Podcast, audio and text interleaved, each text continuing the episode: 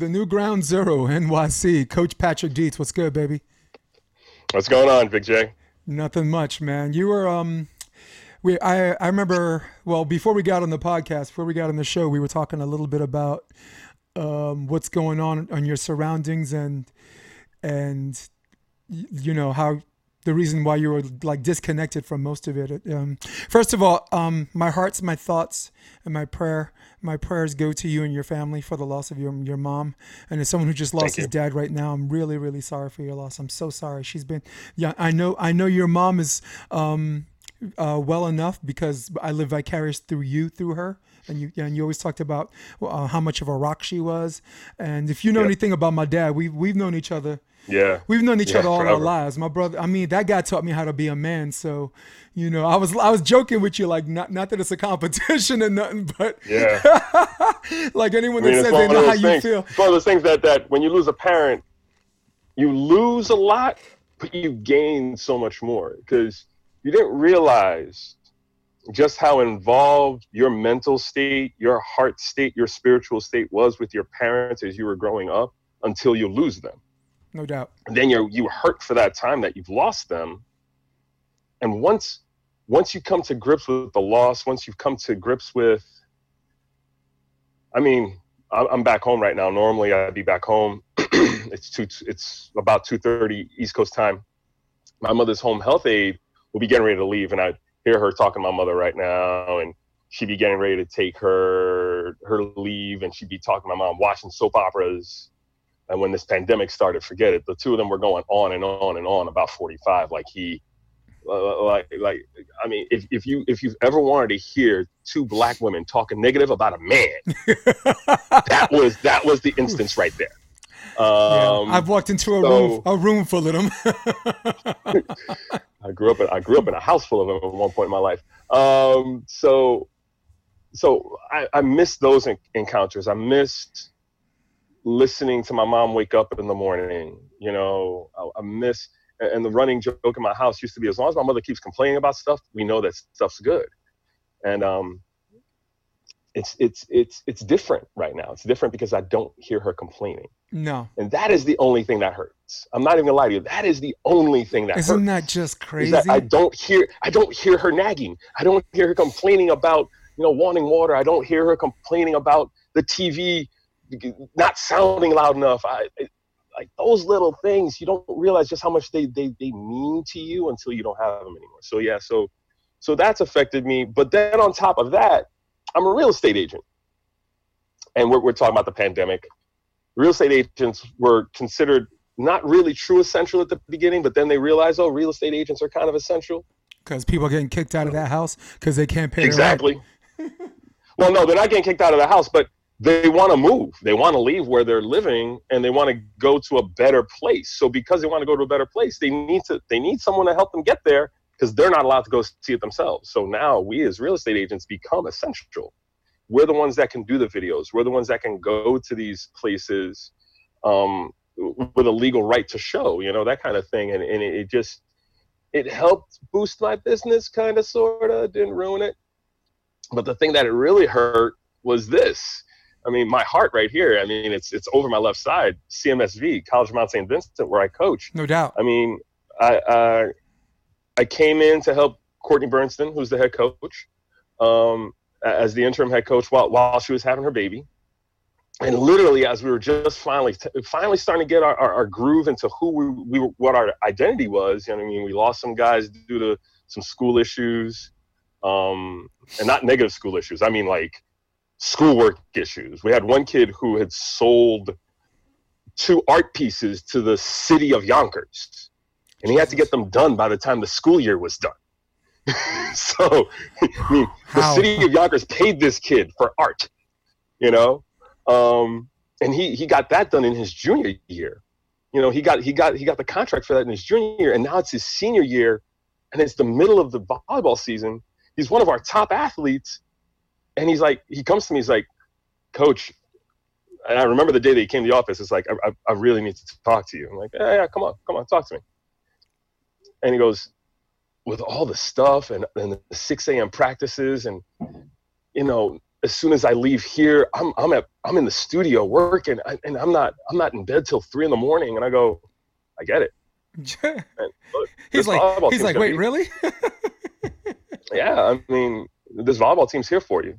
I mean, your brothers are here for you. You want to come by practice? Let me know when you want to come by practice. Um, you want to be part of the family? You're still part of the family. We're, you're you're you're my little brother. They're your brothers we're we're here. We're not going to let you go. We're not going to abandon you. We understand what is more important. You're here. This is a Division three school. Okay. You are here to get your degree. Now, if you have the opportunity to go beyond that, I will help you go beyond that because I do know people in the business that that can guide you in the right in the right path to get to maybe international play if you ever wanted to do that. But he never wanted to do that in the first no. place. No. But you've got these two huge murals. I mean, I saw them. And, and coming from a former graphic artist, because as you know, I went to City Tech. I mean, you were the assistant coach when I was when I was an athlete at yeah. City Tech. So well, I was actually the associate head coach your, your second year. My second year. So she, she didn't want to go to the meetings, so she she just did one of these like, like you do it. Congratulations, you're an Avenger. You're an Avenger. Basically, congratulations, congratulations, kid. You're an Avenger. Um, I mean, it was it was one of those things where I wasn't going to begrudge the kid, and he's he's not a kid anymore. These, these are adult decisions. Am I going to continue to play volleyball, or am I going to go make a life for myself? This is something I love to do. It's a hobby that I have a huge passion for, but it is still a hobby. Right. It is not my life. So I'm not gonna I'm not gonna begrudge the kid trying to solve his life and try, one trying to get his schoolwork done because those two murals were actually submitted as his theses. Yeah. Think about think about that. So I wasn't gonna I wasn't gonna begrudge him. And then fast forward, this was what the end of February, beginning of March. Our school was forward thinking um, because of the conference that we're in, the Skyline Conference. Yep. Um, the school that was hit the immediate first, the university, Yeshiva University, which was the school that was hit immediately 1st mm-hmm. in our conference, had their men's basketball team in the middle of a championship run up in New England. But our, our volleyball programs and all the other programs, lacrosse, uh, tennis, soft women's softball, swimming, women's softball, mm-hmm. were all put on hold. And because we're in the same conference, our campus, our administration was very forward thinking. Immediately shut down our campus. Immediately. Because we know that we had a lot of students who frequented the city, came from Yonkers, lived in Rochelle, probably had contact with a lot of the folks that were going to and from yeshiva. I mean, as much as they're they're our closest rival within conference, I mean, just distance wise, it's a 10 minute van ride. Yeah, tell everybody where Mount St. Vincent is. Um, that doesn't uh, like in relation so, so, to, so, to New York. So City. yeah, so I'll I'll backtrack. So if people know the five boroughs, if if this is Manhattan, mm-hmm. this is the Bronx. Yep. so the top of my finger is northern Manhattan. That's Marble Hill. Right. Um, where my thumb on my left hand here is pointing out, that is the Riverdale area. Right. That is how close we are to Manhattan. Right. You, um, you and we are literally, if you were to spit across the fenceway on our north side, on the north side of our campus, if you were to spit across the fenceway, you would hit someone in Yonkers. It, it is it is a it is a 30 millimeter spit spit range to hit someone in Yonkers, oh, um, because that's how far north we are in the Bronx. We might as well be the suburbs, um, an urban suburb as as as they like to dub it here in New York. Um, we're on a beautiful 70 acre campus. I'm going to do, I'm going to do the cell spiel. Now you gave me the room to do the cell spiel. It's a beautiful 70 acre campus. Um, it, it's, it's, it's a small school. It's a really tight knit community on top of that, but we're a gated campus in the largest city in yeah. the Northeast. Yeah, pretty right? much. Yeah. So, so, so we, we get, if we get hit with a pandemic, if we get hit with with anything like this, it it it runs through very quickly. I mean, especially when there are no safeguards. But our campus, our leadership on our campus was very forward thinking. They're like, hey, this school's in our conference. we have a lot of contact with this school. You know what? We're going to shut down right now. All kids, no classes. This this this particular week, no practices, no classes, nothing. We're going to inspect and make sure what's going on. Um, a week later, literally a week later, if this was on a Wednesday, the following Wednesday, campus is shut down. Everyone leave. Leave your stuff here. Leave your leave whatever A you've got week here. It does not matter. Literally a week staff later? Not, if this was on a Wednesday, st- staff you're not allowed in.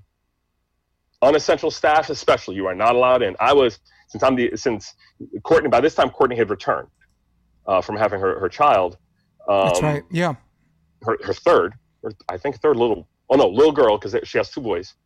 Um, so it's her third child, first little girl. She was like, you know what? I'm not going to go to campus. Hey, Patrick, don't, don't, don't worry. Don't even bother worry about running practice. I, I, we are good. They are shutting down the campus. Just go home. Don't, don't, don't get up. And you know, I, I, I everything, literally everything permeated through every sports team. We all agreed. Yeah. We all, we all understood, and we went home. Um, two months later, my mom dies Because my mom's my mom has now been dead almost four weeks. Almost four weeks. Um, so that's been a whirlwind in and of itself. We've had family. We've done a zoom ceremony for her. We've done a zoom service for her. We've done a zoom memorial Yeah. for her. Yeah. um, literally i mean if anyone's been on zoom on your phone or on your laptop you see the panels of like 10 12 people on screen we had eight panels of that that's how many that's that's how many people my mother had affected over over the time over her time family and friends combined Yeah. My um, i even saw I even Caitlin's saw. Caitlin's mom died too. So right right, Yeah. right before your mom's uh, death and right be right after my dad's, that gray area in the middle, I give you Caitlin Haymont. So wow Yeah. that's and that that that's another one it's it's like my mom didn't die because of covid she had dementia right, my father Um, same.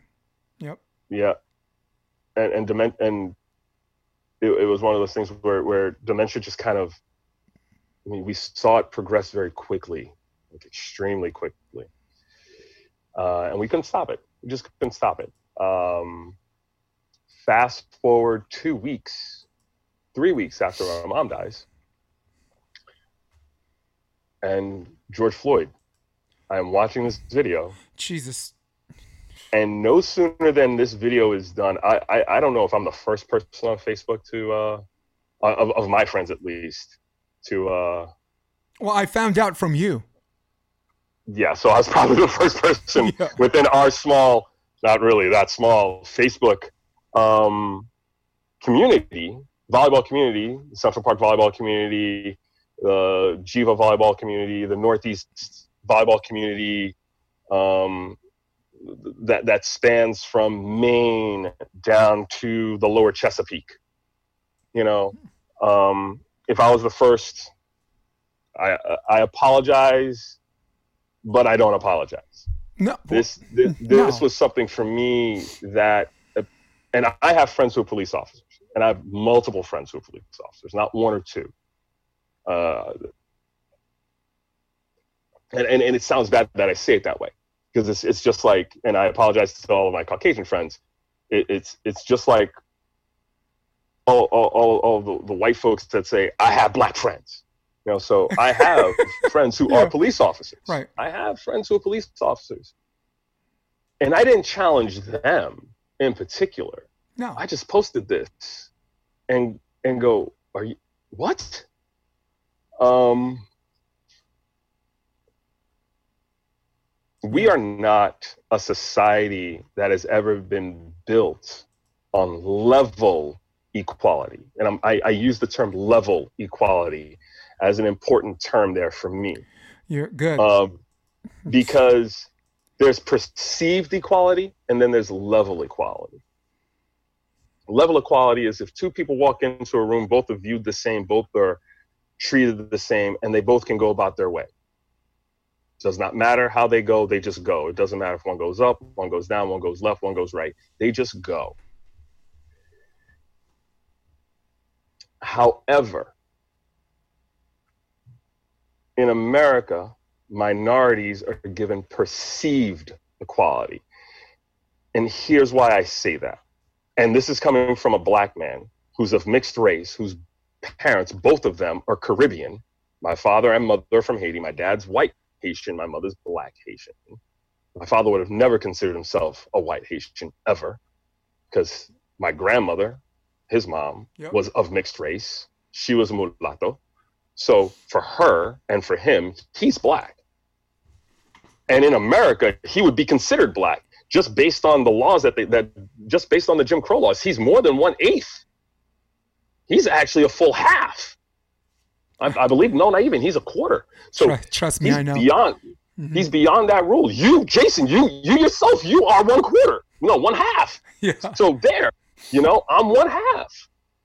So we have perceived equality because we're allowed to walk the streets. We're allowed to do things that we want to an extent. But once we transgress someone, as with Amy Cooper and Professor Cooper, literally a week later after George Floyd,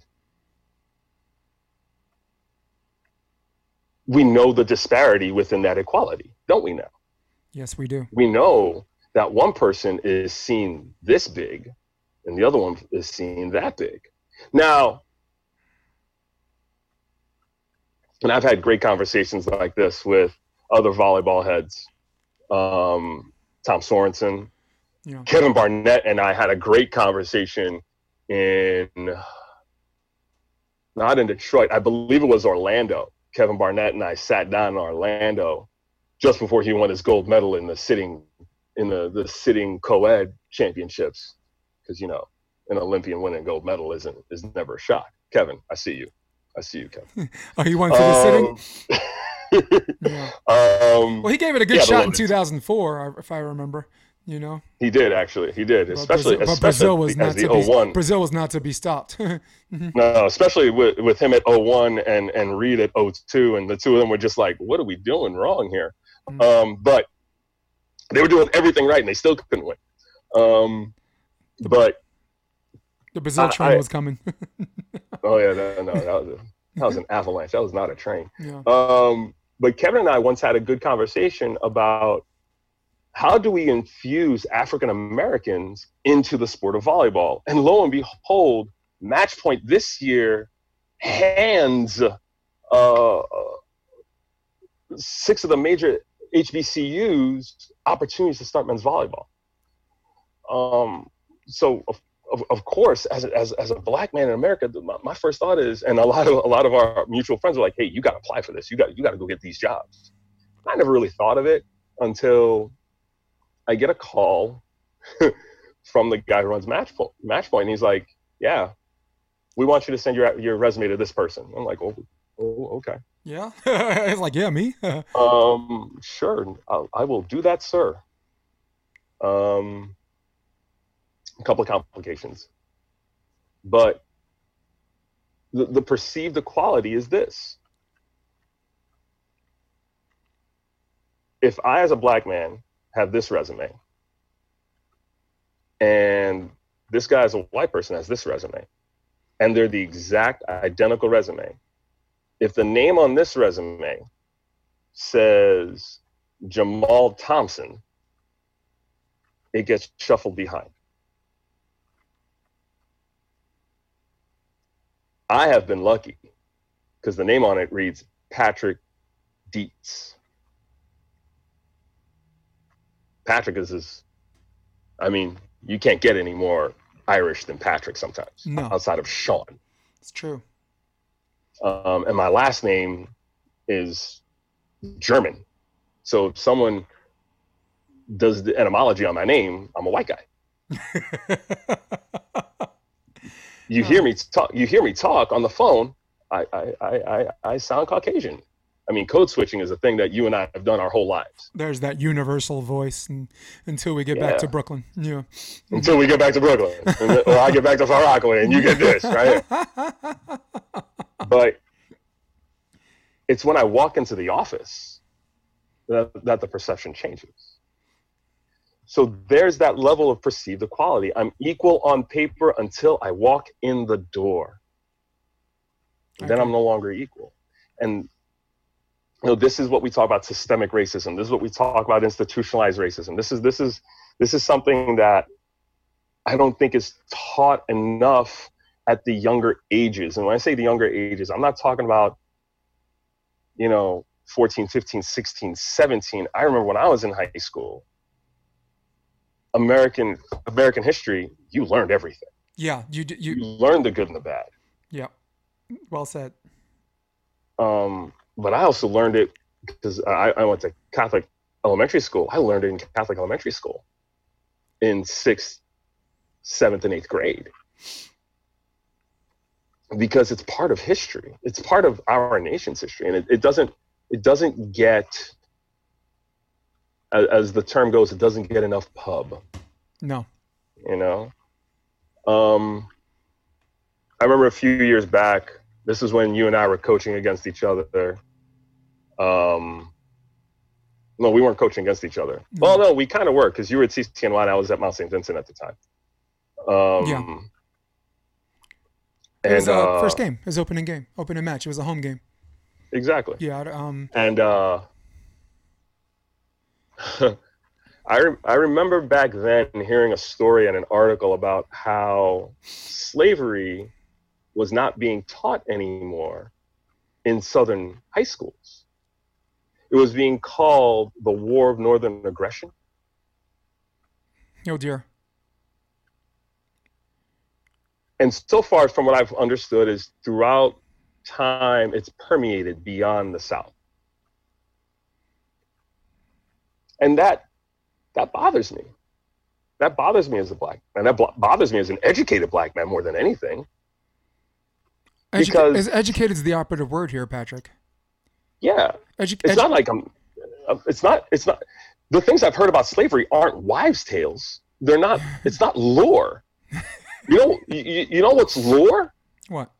The Ballad of John Henry is lore. Mm-hmm. Yeah. Paul Patrick. Bunyan is lore. Yeah. But Patrick, the like- facts of slavery aren't lore. Patrick, I'd like to chime in for a minute about um, because what you what you said ste- is is steering us a direction that I think it's very important that other people should know. Um, education. I just told you a couple of seconds ago is the operative word. If someone like some of our friends and some of our white friends or what what have you, who are brought up or receiving their news or receive or should I say received opinions? They, their opinions are generated by by by what they're given. If they're if the knowledge that that is being poured to them is not um it's let's just say it's false let's just say it's true let's just say it's stretched. And if you bring them the truth and they're still set in their ways. That's very very difficult because one is ignorance which is kind of forgivable okay? I'm patrick i don't know everything. You don't know everything. Uh, you know we go on this podcast and it'd be like well um, well we didn't coach against each other. Okay cool. Okay. Did, i for, forgot that. Here's the video. You were in the bench. You or you were you were um you were watching the game open the game. So and then there's stupidity. I'll give. I- I'd like to give you an example, and you can interrupt me at any point you want. I had an argument with someone, and I said this on the podcast on Monday because Rob and I, it was a sports debate uh, show, but we couldn't because the the the freaking the fucking city was on fire. Okay, um, we. I mean, really gonna talk about MMA or, or or Lance Armstrong? Who gives a shit about Lance Armstrong right now? Um, so basically, a friend of mine said, "Listen," he says, "I don't want to sound like a racist." but the FBI like has this file like of ethnicity, like the crimes being committed, and he's like, he says, were, were you aware that the stat says? And these are just the facts. That's because that's what people say. They, they, they use the word facts, um, it's which is crazy.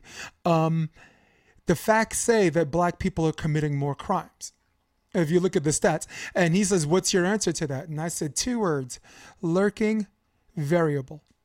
And he's like, What do you mean? I'm like, Glad you asked. uh, steering us steering us close to the cliff, but I'm not going to fall off. Bear with me. There's an officer, Sergeant Michael Wood, former uh, uh, Baltimore Police Department. He quit a few years ago. He's on Joe Rogan's podcast. Um, mm-hmm. He quit because his precinct captain told him make arrest, and he's like, but no one's committing a crime. He says, I don't care. I have a quota to fill. Give me three bodies, any three bodies you want. Where does Michael Wood go? Because does he go downtown where the white people are? No. For example, as as New Yorkers, does he go to the Upper West Side? Arrest the nearest fucking uh, hipster? No. Uh, uh, people that live in L.A. Do they go to Hermosa Beach and Manhattan Beach? No, no. They, he goes to this neighborhood, and anyone that that looks like the stereo crook, uh, typical crook in a black neighborhood, black man, didn't do anything, jack him up. Okay, and if you find something on him, it's ill. It's an illegal search, but the the, the, the district attorney's not going to let him know that. Plead out and you get out of jail. He pleads out. Now it's on his record, and now it's an official arrest on the arrest on the FBI profile. So if you take the lurking variables and how disproportionately um, black people are are searched or or sought after. Uh, um, um, we can use drugs as an example, right?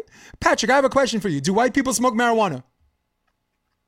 You can Hell take yeah. over in a minute, but do white people smoke I marijuana? Personally, I have never smoked marijuana a day in my life. Me neither. I walk out. I walk out on this street right here in Far Rockaway, where I mean, mm. it's Far Rockaway, Queens. Yeah, they're, they're, they're, they're, Caribbeans out here. They're black people out here. They're Latinos out here. They're white people out here smoking pot on the street. Yeah. Okay. Yeah. So, I'm so, the one people look at and go, Yo, bro, you, you, got any pot on you, man? Yeah. You, you oh my fucking like, god! No, I go to sing no? karaoke. Yo, where can I? Do, do you party? I had I learned some. I thought the first time I heard when someone asked me, if "Do you party?" I thought I learned some new some new stuff. I was like, "Yeah, I party." You know, I, was I, like, "I want to." no, but um, let me, but let said. me finish. let, let, me finish, and then, then the floor is yours. So, if I bring someone the lurking variables and tell them why the FBI stat says what it says like that, and they understand that they're ignorant they got educated they get it and they need and and we can have a further conversation or we can delve deeper into it but if he just shakes his head Nope, facts are the facts. Facts are the facts. Those people are called stupid. And those some of those people are beyond reach. And you I mean if they're close enough, if they're worth your while, Patrick, you continue to reach out to them. But if they're not, there, there there's you have other you have other stuff to do. floor's yours. Yeah. Yeah. Yeah, I mean. So, what I'm are your thoughts about the example gonna, I just gave? I, I'm going to piggyback what you said because I agree with it, and I'm going to use I'm going to use an anecdote about myself. It's uh late. It's late 1989, uh-huh. 88. Mm-hmm. Uh, remember the, uh, not the the the East Side rapists. Remember that? Yep. Back in the day, remember when we were kids. Yes. Just. I'm going to a all boys dude. private high school Catholic high school on the in Midtown East on 33rd Street. There used to be a school down there, St. Agnes Boys. I used to go hang out with my buddy Frank, who lived on 91st and 2nd in Knickerbocker Towers, the Ruppert Towers. Yep. Which is what they're called, right? Hmm. Now, that's in the heart of well, it's not really the heart, but it's it's pretty much the heart of the Upper East Side. I mean, two blocks down is Gracie Mansion. Literally two blocks down is Gracie Mansion. so it's somewhere around 6 p.m. ish. I just left Frank's. I live in Far Rockaway, Queens, because I'm heading back home. I'm going home to go back home to my mom. And I get stopped by two police officers. Stopped by two police officers. I am 15, 16 years old at the time, maybe. Slightly shorter than what I am now, maybe about 5'10 ish. I'm 6'1, 6'2 now, 5'10 ish. Scrawny kid, scrawny, skinny kid. I mean, you look at my face, you'd have thought a, a stiff wind would have would have petrified me and knocked me over. All right. So you were thinking the cops stopped you because maybe they could feed you. I, th- I thought they thought I was homeless and they were going to take me to a homeless shelter at first because I was I was wearing a pretty heavy jacket and this big old book bag on me. And I mean big. This is packed book bag, and it's obvious that's packed. and they stop me. Shit. And and the, the guy the guy goes, uh, "You from around here?" I'm like, "No." Do you have ID on you? I have my high school ID. Uh, here's my high school ID. "Oh, okay, wh- where are you coming from? Um, my buddy lives over there. And being that I had I had friends even back then and family back then who were who were police officers. I knew how to be respectful police officer. So so the encounter wasn't bad. But the guy looks at me, looks looks at me up and down. He goes, "You know, you re- do you realize that you fit the description of the East Side Rapist?" And I, I did the Scooby Doo tilt head. I was like, "What? Really? How? What, what what's the description?" Well, he's described as Black with a know. backpack. man, man of negroid complexion, Negroid. negroid complexion, because the, Shit. because that, I wish I had someone that's, tech in my show. I need to look that up. uh, basically a black person, I know, I got it. possibly an African American male or Latino. I'm halfway between. Five nine to six one. Anywhere between 17 and 30 years old. That is a very difficult job for the police, isn't it? Isn't it? Isn't it? Yeah. So you have just basically trained these men just by that description to go find every black person in New York City Jack them up. and jack them up and put them in a bad position. Where are you from? Whoa, whoa, whoa, What are you doing around here? I live in that building. I knew two guys who lived on the Upper East Side, both of them lawyers. Both of them lawyers, African American men. Both of them played volleyball with us in Central Park. Yeah. Lawyers League, too. Yeah. And they were both like, yeah, we got stopped. We, we, we had to show them our bar cards. Must be embarrassing for some of the cops, too, man. Yeah. Imagine that. Imagine a police officer rolling up on somebody and they pull out their state license bar card. They, they, they pull out their bar card and they're like, I'm a lawyer. What's up? What are you going to do then? Um, I don't know. That puts them in a bad position, right? yes. Now, how about guys like you and I who are in Astoria, Queens, or Flat- the South Flatbush, Bronx, yeah. or Lower East Side, or Upper West Side, and we're coming from Harlem, or we're leaving, or, or, or we're going to Harlem, right. and we just got off work, and it's two o'clock in the morning, and you're being challenged just for walking. Yes, lurking, perceived equality, all that stuff stems from one thing. It is systemic racism. Absolutely. Now, now, But don't you think these stats, like the stats that I told you, put put this set, um, element of nervousness and fear into people, inexperienced police officers, not trained police officers, and just regular citizens? They read the FBI file. Oh my God, black people are committing, committing more crimes than we are. You know what I'm saying? So of course it's like this. You you mentioned the word avalanche, right? it's an avalanche. It's a big snowball going down the hill as we speak. I mean, it's it's ridiculous. I just said on Rob on on, on my, my previous podcast, this and this is kind of the, the correlation, which is not necessarily proof in the pudding, but um, guy pulls a freaking machete out on the cops, white guy, Ta- gets taken alive. Okay, uh, Yep. an armed protest at at City Hall, bunch of white dudes armed to the teeth. Okay, nobody gets killed. Um, and we both know, as a side note, we both know if that was an all black protest with arms, there'd be gun control tomorrow. Okay, um, that kid in South Carolina goes to a church, shoots up 18 Dylann Roof. people. Not Dylan only is he, not only is he taken alive, they took him to Burger King. they took him to Burger King. they fed, they and- fed him. and and as much and as much as we want to sit here as much as we want to sit here and say that that that they have a and- tough and job I- to do too, right? Yeah, yeah, yeah. Yeah, Here, here's here's the problem with that. please. No, no, no, no, no. It's not a problem. I take that back. It's not a problem.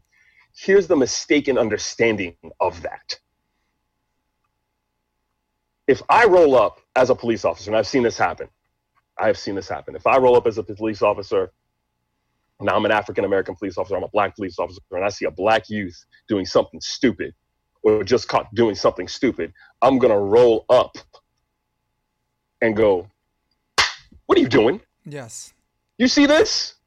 Do you see this? I'm representing you too, man. You're making my life hard. yes. Stop. Mm-hmm. Come get over here. Because in our minds, we're going to immediately, if they're good police officers, and I want to emphasize that they are good police officers black, white, Asian, Latino, Hindi, Afghani, Korean, I don't give a damn. If you're a good police officer, I don't care what your ethnicity is, what your skin tone is, whatever, what your hairstyle is.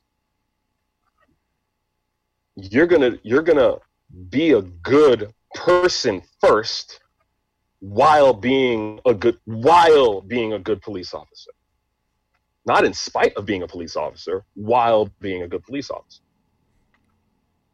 However, if you're a bad cop, and and, I- and we know some bad black men who are cops because they've been caught.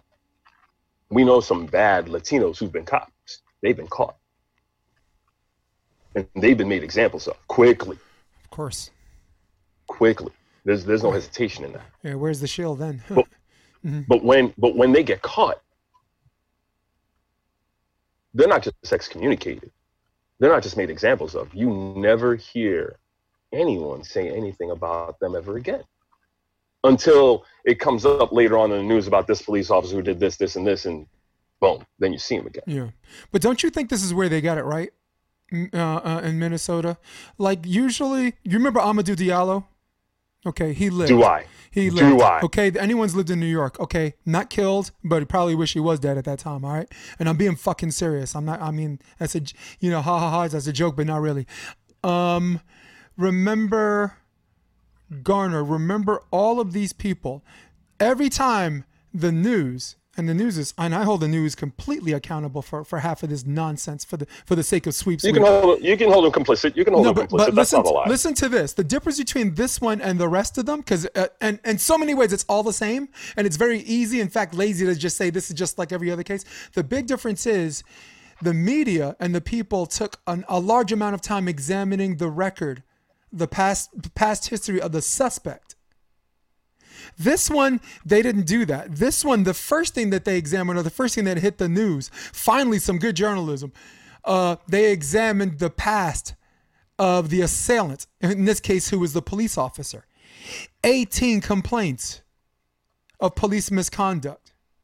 18 complaints. So that is an example of bad officer training, uh, protecting, uh, pr- I guess, protecting your own, and at the same time, um, not seeing the warning signs. If, if Patrick, if we're, if we're both cops, all right, and we're not we're not in charge, we're not the captain, and you get and and, and a fellow officer has 18 pl- complaints, don't we go to the captain and say, "Can we please do something before this man kills somebody?"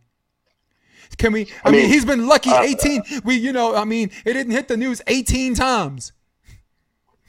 I mean, here here's here, here's my and and, and I'm I'm I'm about to play devil's advocate for you Please. because I hear what you're saying. I hear what you're saying. I'm about to play devil's advocate. Mm-hmm. So, Amadou Diallo. We go back to that. Amadou Diallo, um, uh, for those of you that don't know, an assault in Brooklyn, taken to the back of a police station, had something run up his butt. He was just, um, he, yeah.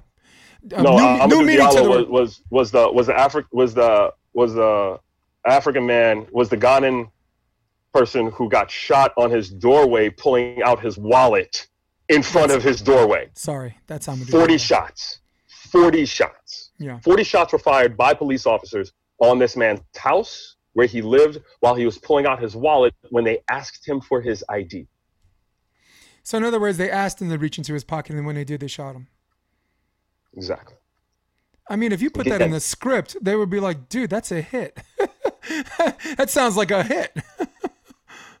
Sorry. So, so let's Please. let's let's take that as a microcosm of police training.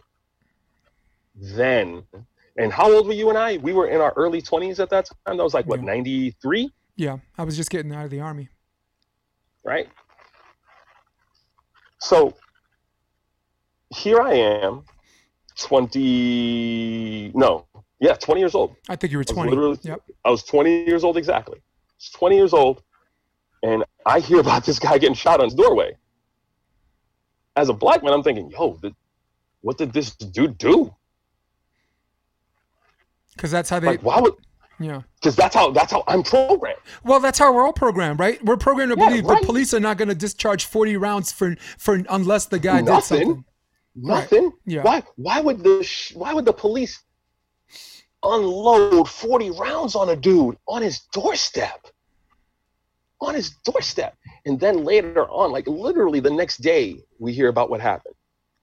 And then the next day, we hear that all he did was reach and pull out his his wallet. then the next day, we hear how many shots hit him, and how many shots hit the house. And you think to yourself, wait a minute. Mathematically, how's that possible? How many This- how many guy- rounds does a cop no- carry? I mean, sorry, go ahead. the- how how could all of you have been fearful for your lives that means that for every officer that was there say there were five of you each of you unloaded eight rounds that's 40 shots It's almost like panic fire. exactly you guys are trained trained to recognize We're doing operative words again. recognize Mhm. and assess a situation. My uncle was in the Marines. If if any one of us in my family,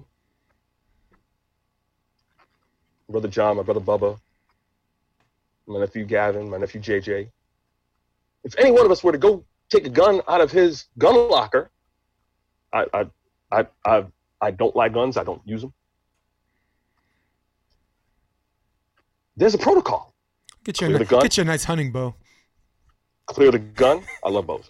Clear the gun. Check the gun. Look. Don't look. Look over the trigger. Make sure that it's clear. Boom. Set it down. You learn how to handle a gun, and if you're being taught how to handle a gun uh, as as a as an everyday person by a Marine, I can imagine that as a police officer, you are being trained how to properly handle a gun and how to properly assess a situation. If you're going to learn how to handle a gun, you have to learn how to handle a situation, especially since you are not you are not an enforcer of jurisdiction. You're an enforcer of the law and a person trained to de-escalate a situation from the onset. Not as a last resort, from the onset. The operative word I mean, and, and, and, and we've watched. I mean, w- one of my favorite shows to watch last year was The Rookie with Nathan Fillion, right? Yeah. And one of his first things that he had to do was he had to de-escalate a situation. And you see him with his hand up and his hand on his rifle, his hand up and his hand on his rifle, and he's trying to tell the person, "Calm down, calm down, calm down." Isn't that taught anymore? Is know. it? No. No. I know that from I know I know from my friends who are police officers, it is taught. Because when I talk to them, that's the first thing they say. I don't look. I, I don't go into a situation looking to discharge my gun. I don't want to discharge my gun. That's the last thing I want to do. But if I have to protect myself and my partner, right, well, I had two police officers here uh, the morning that my mom died, Officer Vach and Officer Wilson.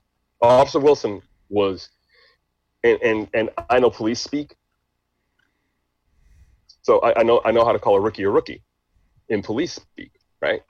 So I I, I earmarked that, and Vaca snapped his head up. He's like, okay, this this guy this guy knows what he's talking about. All right, I'm cool with him.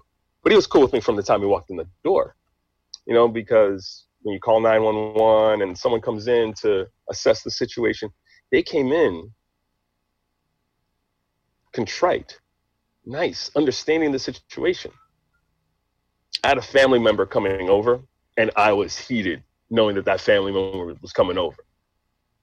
You know what immediately happened? Because those two officers were in here and made such a great rapport with me, Vaca, who's who's the CO, who's the who's the TO, the training officer for Wilson, goes, mm-hmm. you know what? I'm gonna come downstairs with you. And I go, why?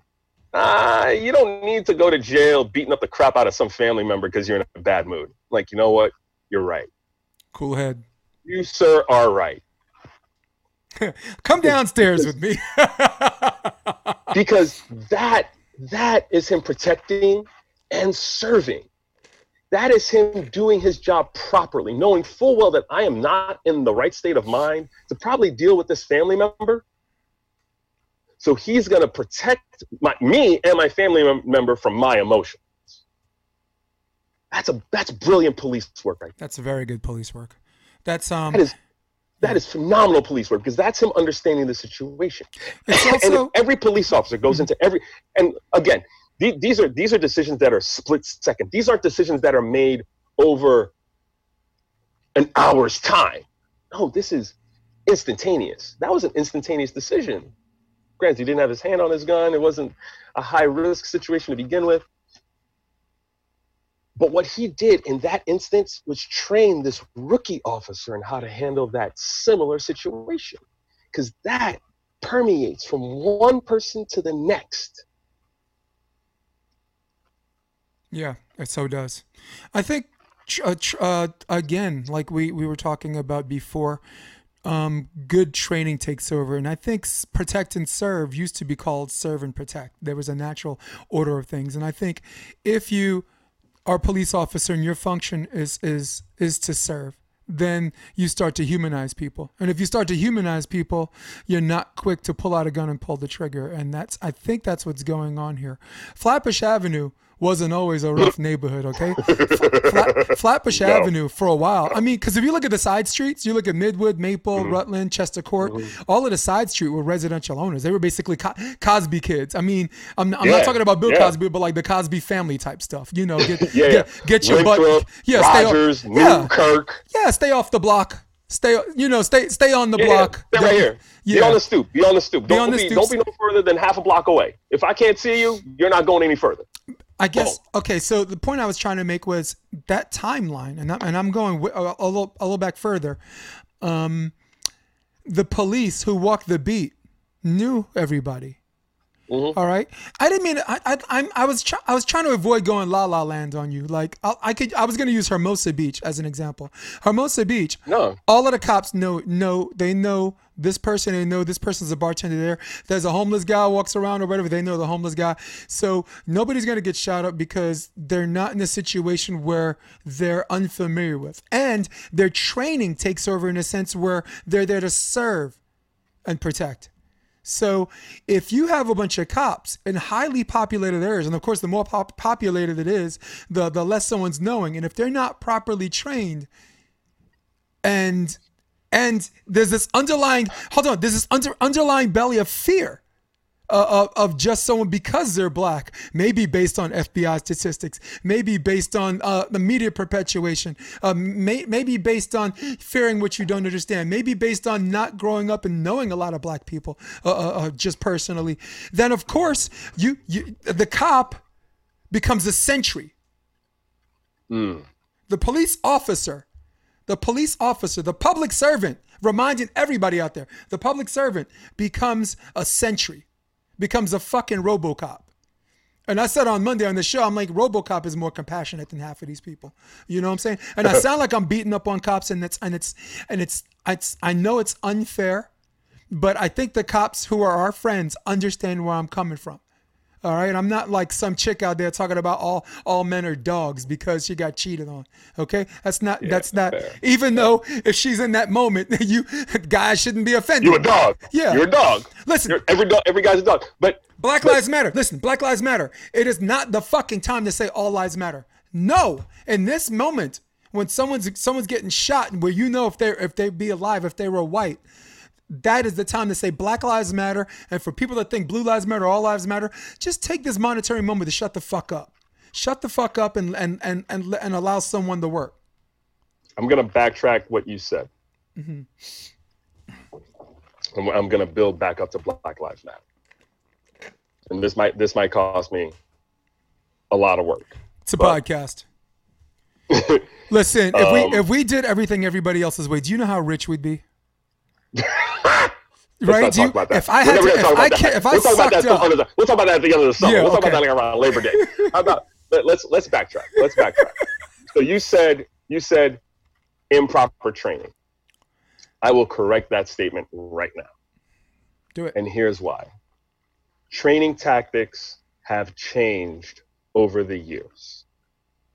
Training tactics in the 1920s for police officers, especially beat cops, aren't training tactics for police officers in the 1960s, beat cops, and aren't training tactics for police officers in the 80s, beat cops, or now. With each generation, with each iteration of the police force, with each commissioner that has come in, there's been different training tactics. However, there is a baseline. There's always a baseline of how you're supposed to interact with the general public once you have the shield on. Once you have the shield on, you have a job there's a way do. you're supposed to interact. You have a job to do. Yeah. Right? Exactly. Public, so public servants. Exactly. You and I grew up in the late 70s, early 80s. That that was that was our primary formative years, right? Elementary, middle school, into high school. That's right. Yep. So for us, we always saw the police, especially for me growing up in the South Bronx,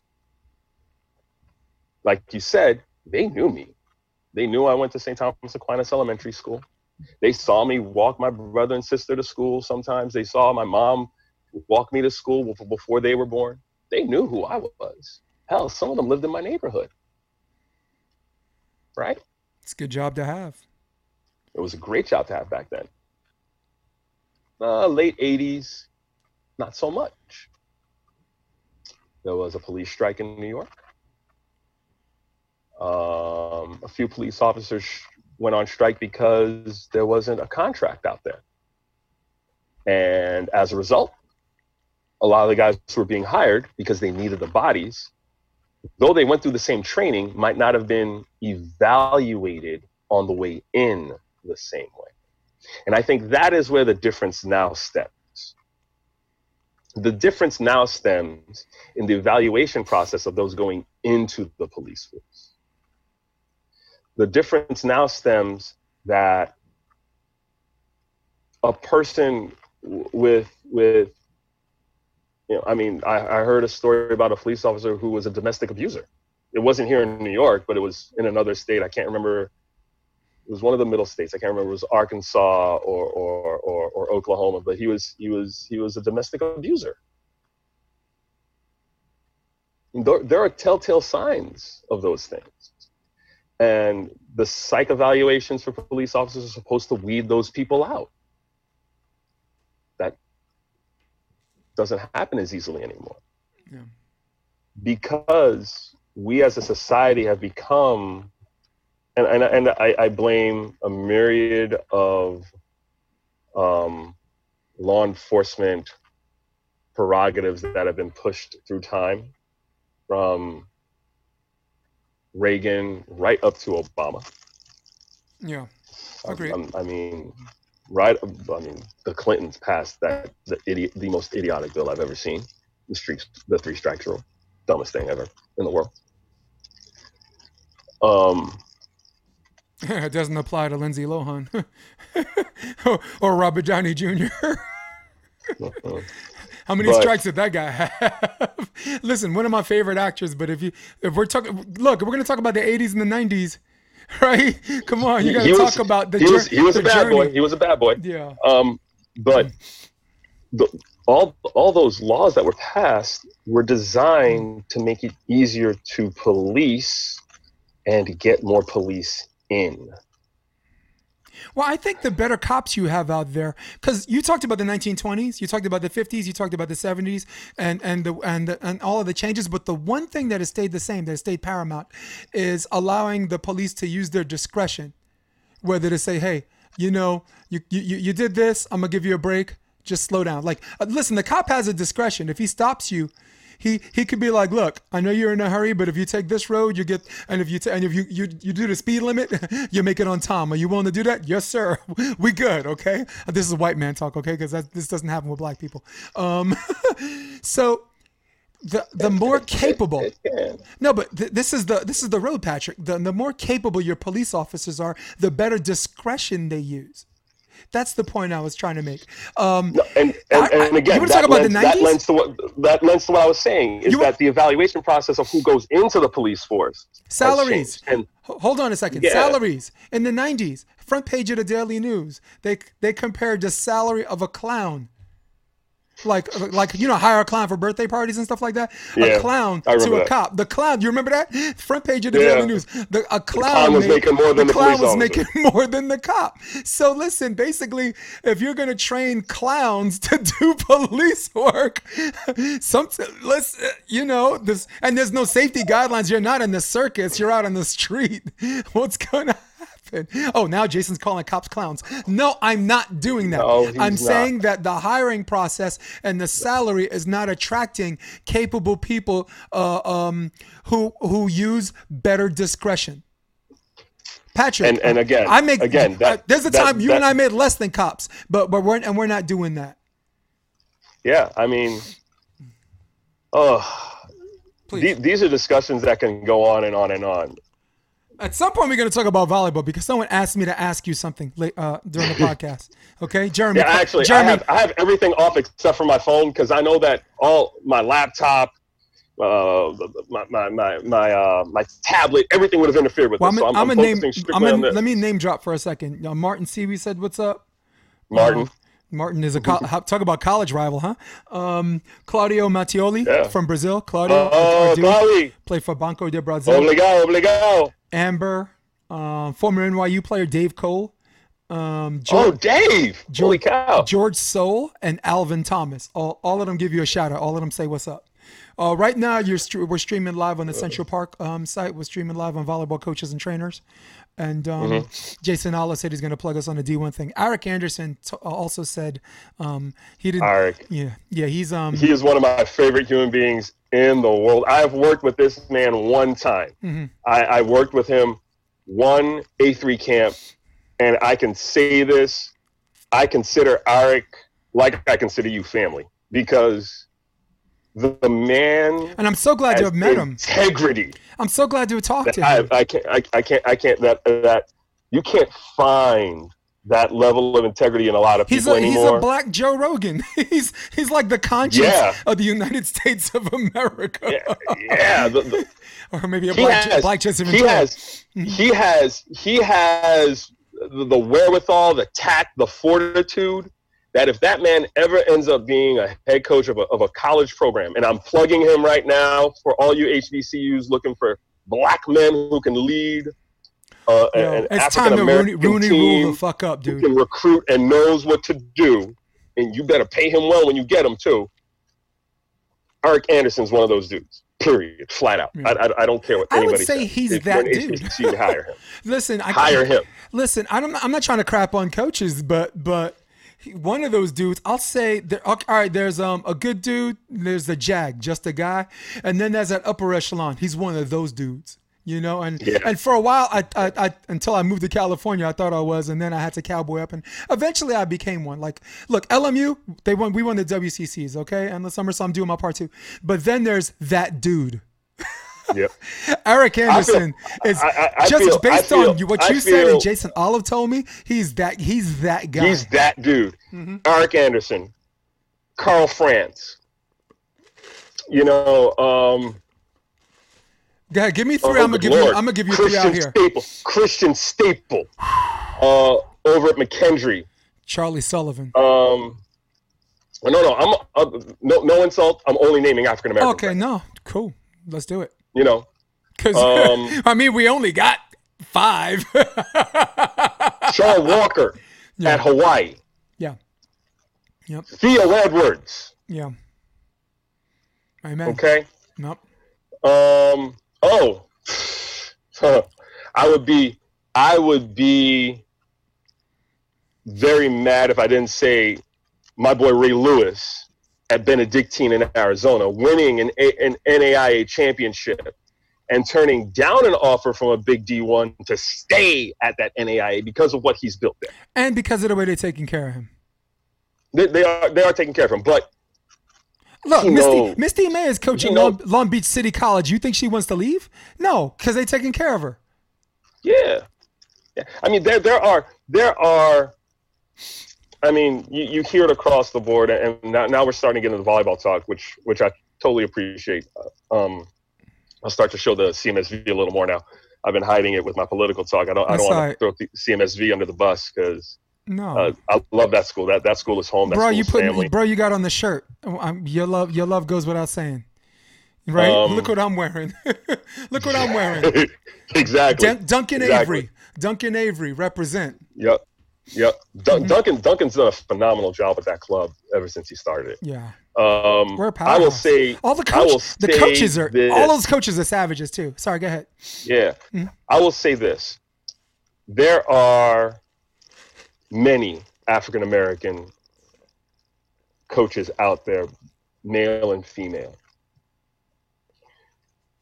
And I mean that across the board of sports, not just volleyball, that have put in the same amount of time, that have put in the same amount of work, if not twice the work. Nikki, who is the head coach of both the men's and women's at McKendree, and Christian Staples' boss, puts in some work. She puts in work when it comes to recruiting. She puts in work when it comes to coaching. She is one of the strongest volleyball coaches I know. Let's not put in male or female. She is one of the strongest volleyball coaches I know. Period. Okay.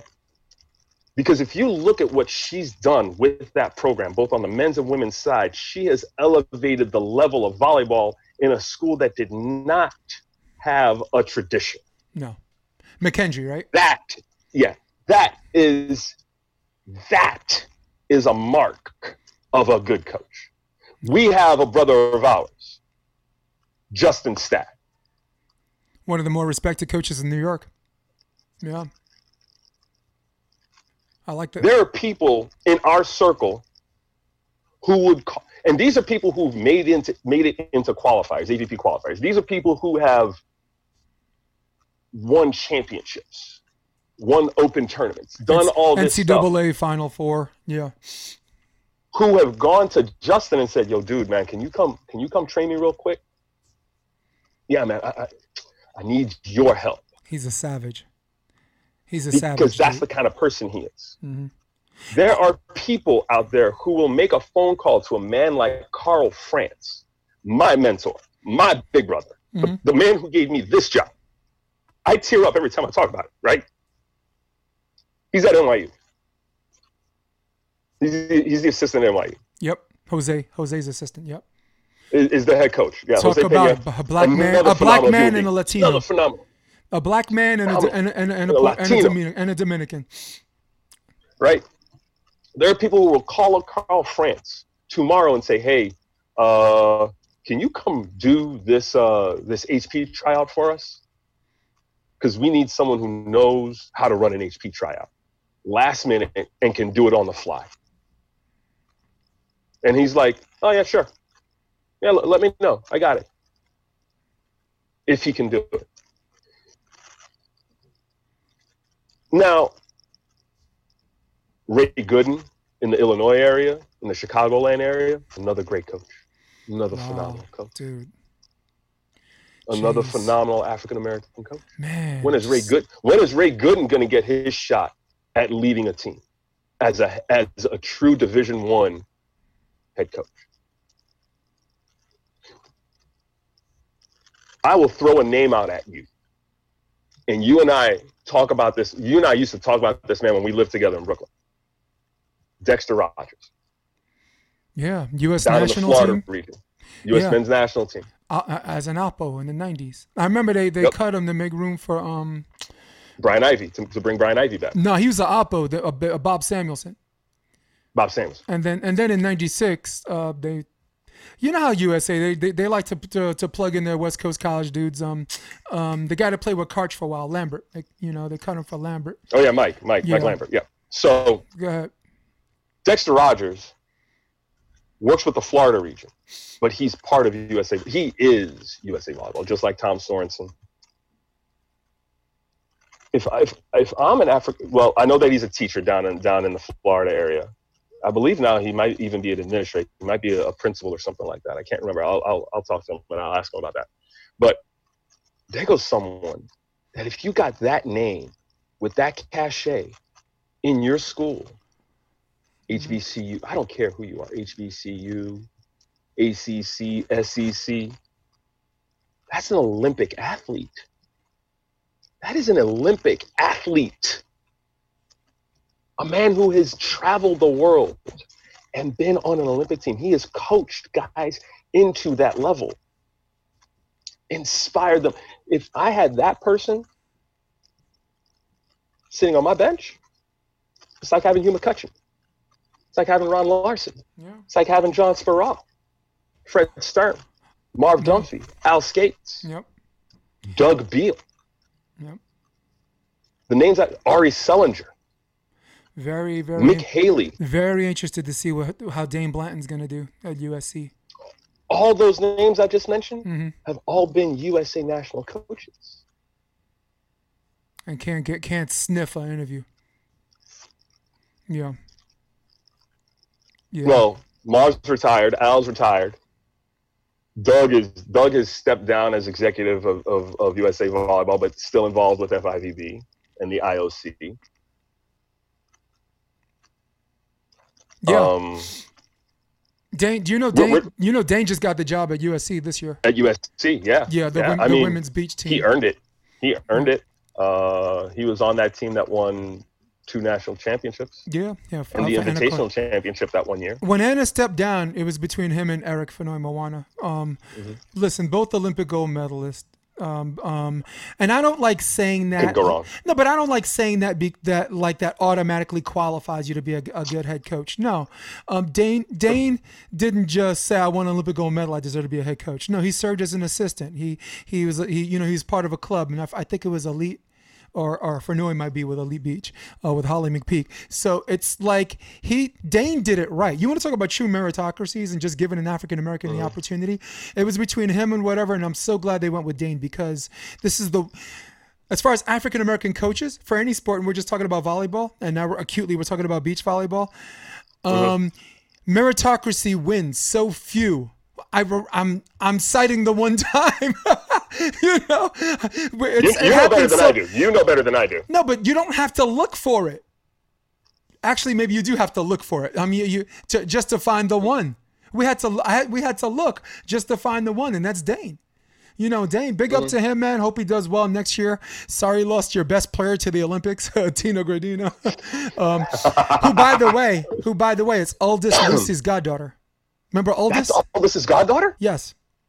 Get out of here. Yeah, that's how I knew her. That's how I got. I got um, I was covering BVNE like a, a showcase between um, wound Nice. up wound up USC's pairs against LMU's, and and I ended up calling the match, and. I was like, Aldous, can you find Tina in this picture? And he's like, what? He's like, what the fuck? you know how he is. right? That's how he, that's how he talks, What are you right? talking about? like he he has he has that he has that that Will Shatner pause down to a to a T. Yeah. Um, no, I agree with you. I, I agree. I agree. Um again, this, I, I harken back to the conversation I had with um, with Kevin Barnett. Um, it, Dude's a- it is one of those. It, it, it, it, it falls into it falls into as you talk about a meritocracy. It falls into the idea that volleyball, in and of itself, is one of the few sports that athletically meritocracy stand to a hilt. You you don't you don't become this next level person until you put in the time. Jeff Samuelson is putting in crazy amount of time, and Yeah. and, and I remember when he was uh, like one of the marquee names in the Gav, and that, but he was also marquee name in, the, in EVP. Um, him and Casey Jennings played in the Motherlode together. I mean, Who was it? Who was this again? uh, uh, Samuelson, uh, Samuels, Jeff Samuels, Jeff, yeah. Jeff Samuels. That's Jeff my Samuels. dude. Yo, talk about brother from wanna- another mother. You want to talk about a dude who has put in.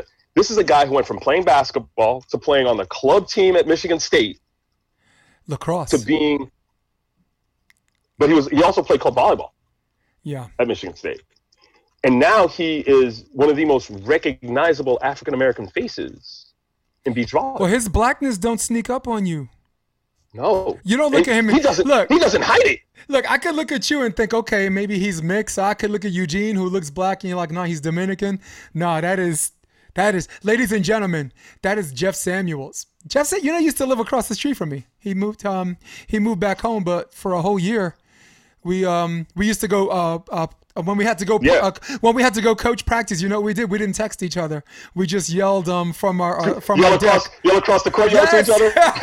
Jeff, we're leaving. Yo, Josh. You need yo, a ride? Jeff, I'm about to go to practice. You ready? You need a ride? That, but that's how literally close we, not just figuratively close. He also gave me my first coaching gig for uh, uh, on the AVP. Him and Dave Palm. Uh, um, were the- Palm. They were the first team um, that I. I'm, look, look. I got to coach pros indoor, and I got to coach college NCAA, this and that. Uh, but and now I'm now I'm a professional beach volleyball coach. But my first gig um, was the two of them. They played together. Split See- block. They split block. I mean, Jeff. Jeff jumps out of the building. yeah. Jeff just. Good lord. But You would love him. You would go to dinner with that guy one night, dude. You nah, Jeff and I, Jeff and I, have, Jeff and I have hung out at Pottstown. We've, we've Oh. hung out and talked. okay? Uh, cool. Jeff, Jeff, Jeff and I know each other well enough. Did I steer you too far? You were talking about Motherlode well, Casey Jennings. No, no, no, no, no, no. But but again, there goes someone who put in the time. We're talking about meritocracies. Volleyball is the most meritorious sport out there. I personally think.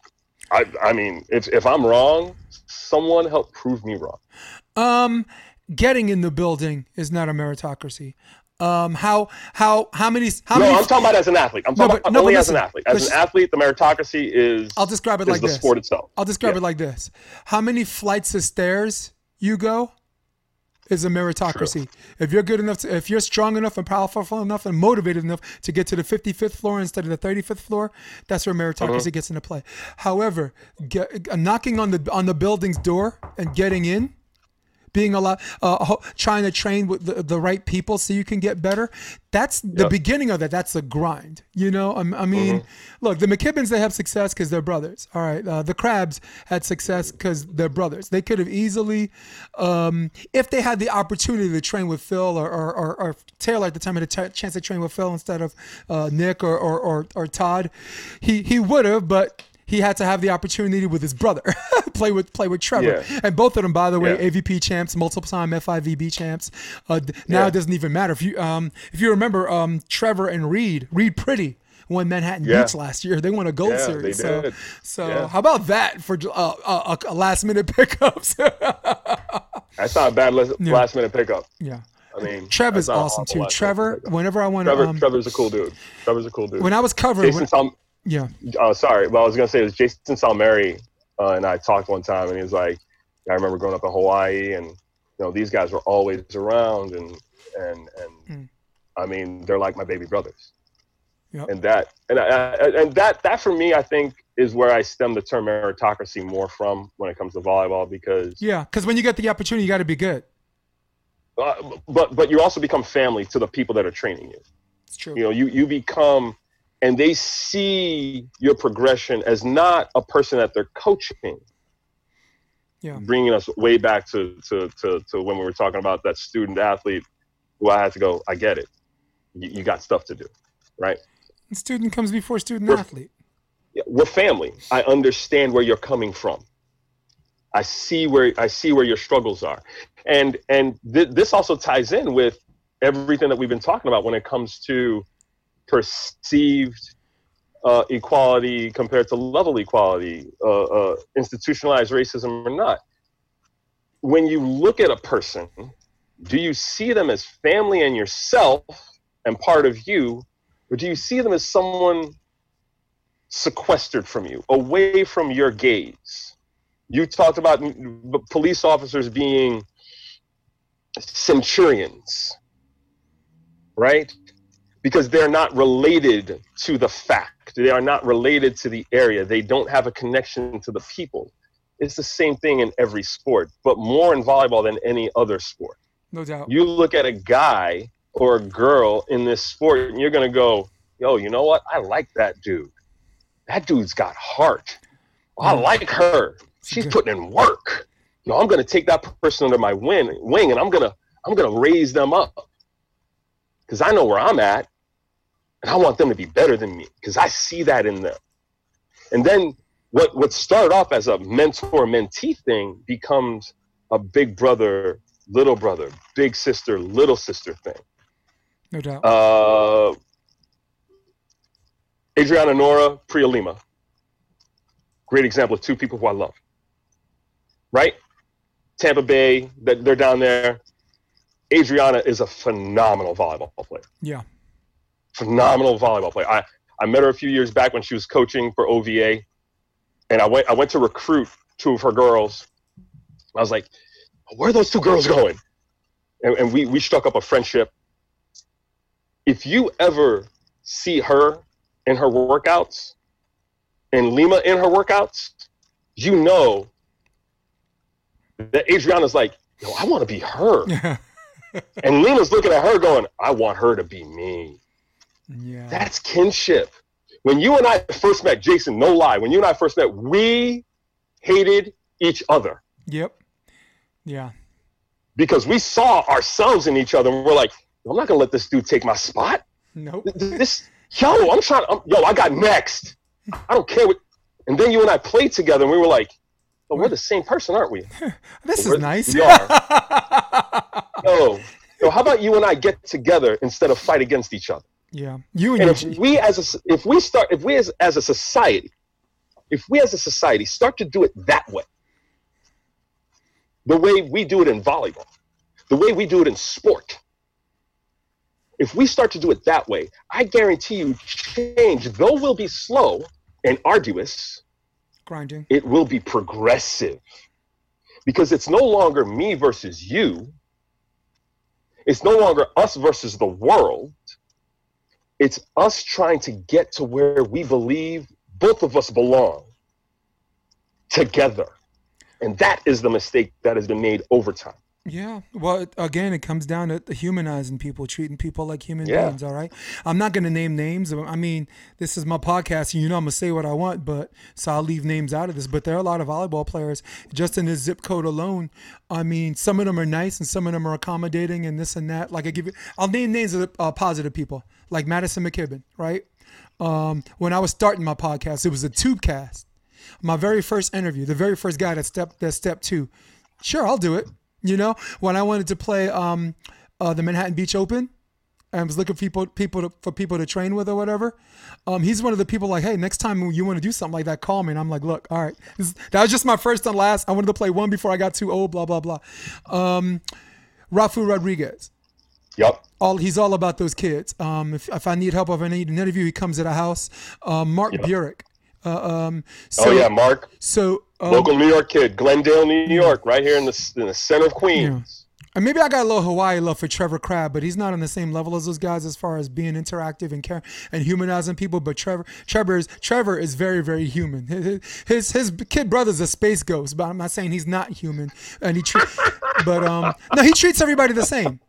Like Taylor, look when some when some of those big players are just hiding in their tent, Taylor's in the qualifier serving the people. You want some, you know, want some service before you're ser- so he's he's he's in, he's in it all the time. So big up to him. Yep. But the point I was trying to make, there are some people, and and for this, and because I'm in a good mood today, I'm gonna leave names out. I ain't calling on nobody, but there are some players because they play this sport, or they do this one thing better than most. They look down on people when it applies to other things. Like I, I like I say what's up to this particular player, I'm, I'm, and I'm just walking by because you know I'm, I don't sweat nobody. I'm from Brooklyn, so I go by and I'm like, hey, what's good? How you doing? Just walking by, right? So some people like, hey Jay, what's up? And the, and the other dude just goes kind of like waves his hand like like like he has to. You know what I'm saying? Like, oh, yeah, sure, he has to. And that is Jason. If I don't say hi, he's just going to step up to me and say, hey, I said hi. You know? So, but there's some guys that just because they do this one thing better, they, they use it as this, this fake alpha male, um, uh, uh, this type A personality to um, be passive aggressive to somebody. And, and those are the people, and those are the people, um, because volleyball has this problem too. In, indoor, you can name the indoor guys, but the beach oh, guys, the beach guys, I, we'll go off camera and I'll just give you names because, because I mean, these, because these I mean, people, they used to piss me off, Patrick, but they crack me up. You know why? Because the reasons why they got into it, they want to be known and they want to, they want people to know, think they're making money. They want people to think they're famous. First of all, everyone I just talked about, none of them have won an AVP title. Okay. Second of all, that none of them have any fucking money. You live, dude, you live in your mother's garage. All right, you live in your mother's garage. All right, don't don't be looking at me like like you make more than me. Don't don't look at me like you want to play big bank take little bank. Trust me, I will take all I will take all your money and walk right through you like I don't even see you. So, but my point is, um, volleyball, just like the the the social topic we were talking about, volleyball has a little bit of that. But the the, Oh, the yeah. but but sp- keeping glass half full here, there's so many people that are so um, the other way about it. You don't see them. I see them because I had to do media for a year for Endor, Endor mm. July for volleyball one on one. I had to mm. interview top players and and talk about process and preparation. I'm not doing media anymore. I'm just doing this podcast. And for and the, the cool thing about the podcast, Patrick, is whoever wants to be on, just you say yes, and if you don't, you say no. I'm not gonna. Uh, I'm, I'm, it's not like real estate or it's not like media where you have to ask 25 girls out on the date and hope three of them say yes. Okay. Oh, one of them say yes. Hope one of them say yes. Forget three. You just hope one. She said. But- she goes. She goes. Maybe. One. She goes. Maybe. Um, but wait, that that doesn't so- mean no, right? So I'm gonna I'm gonna see if you remember this time. Oh. and this is way this is going way way back. I know you were thinking about this because you were cracking up when I was going through my diatribe. Oh yeah, because you know what I'm about to talk about. He's your boy. You've won two. You've won a championship and lost a championship in quads with him. Mm-hmm. He's your boy, but he's not my boy. he's not my boy at all. I, I excommunicated him a while ago because of some because of some dumb stuff he said. Some things you could do without. Got it. Exactly. Mm-hmm. But I will give you this about your boy. This this is me doing my Stephen A. impersonation right now. Let me tell you about your boy. Um, What's up with your boy, Jay?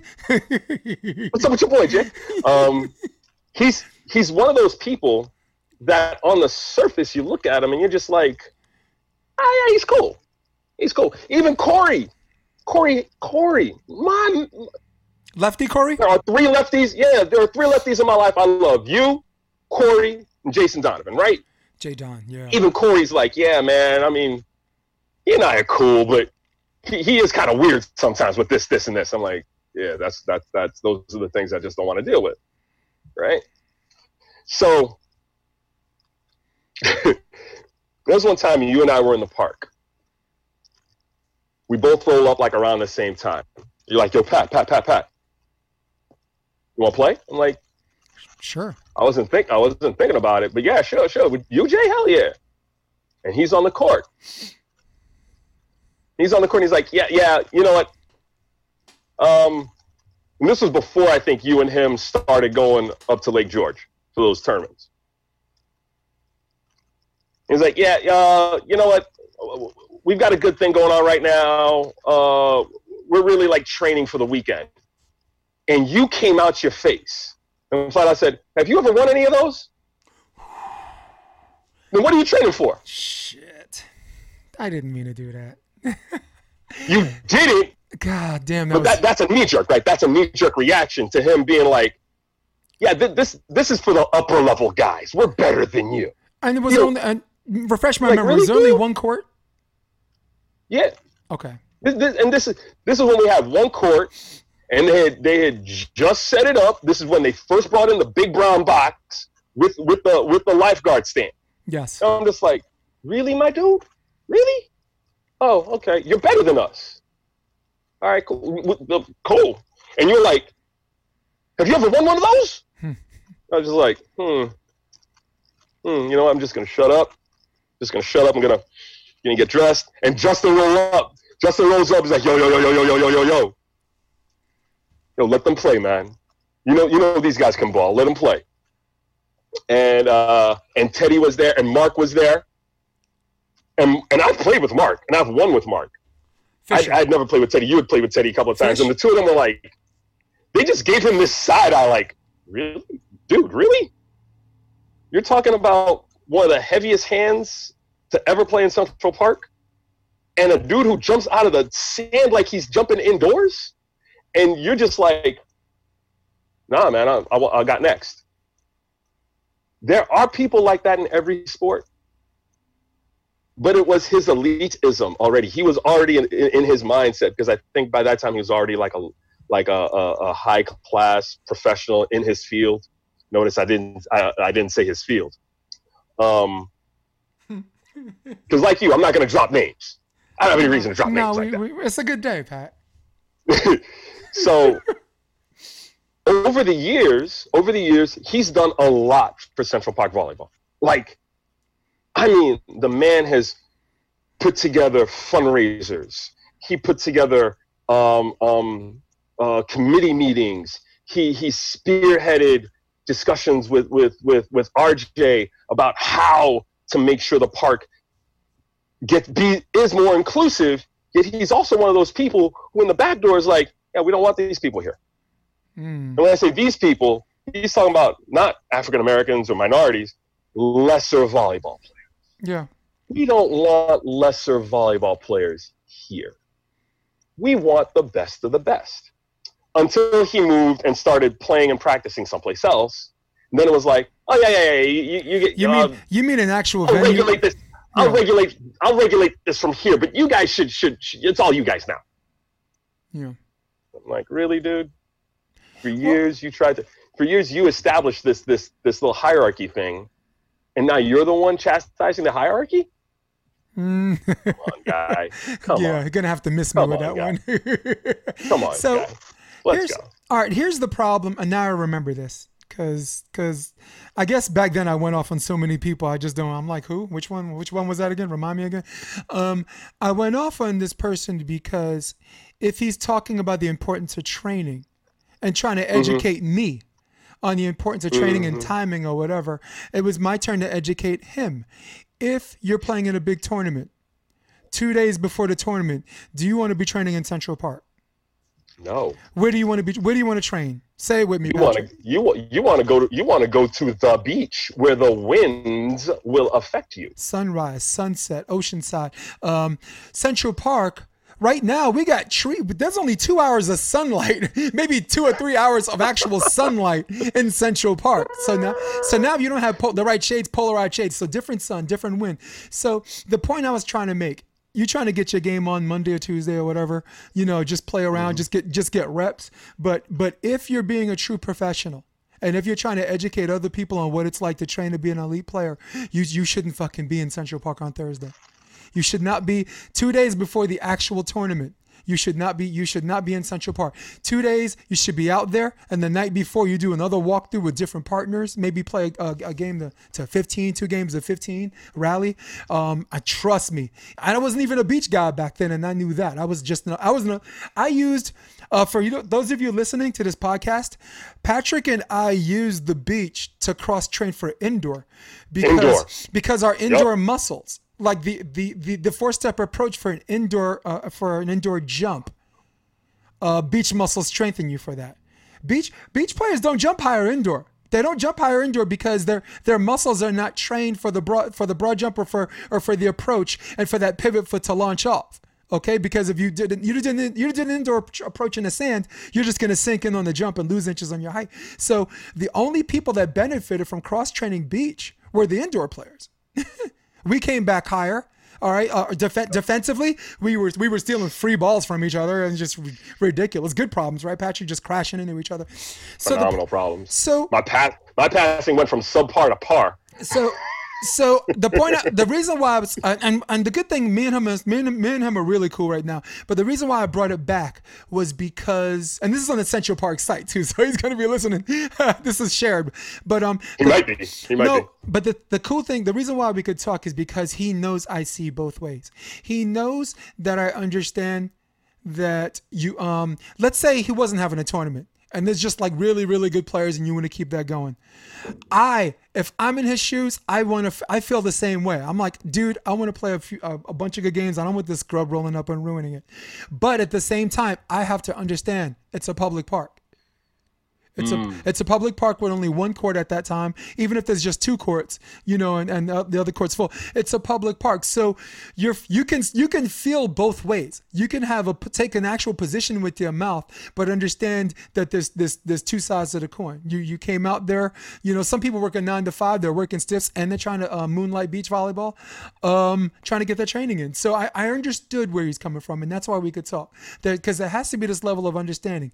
But but when someone's like, I don't have the the first clue why you're here or what you think you're doing here or, or why you think we're in the same whatever, dude, you could go kick rocks. You could go you could go suck a fat one on that one. So um, how's that for Stephen A. Uh, Smith reference? go kick rocks. You could go kick rocks. So um, um but that's no, no, but that's I, the problem I, I have with I some of the players. But but listen, we're just this is a podcast and we're just chilling. We're just talking shit.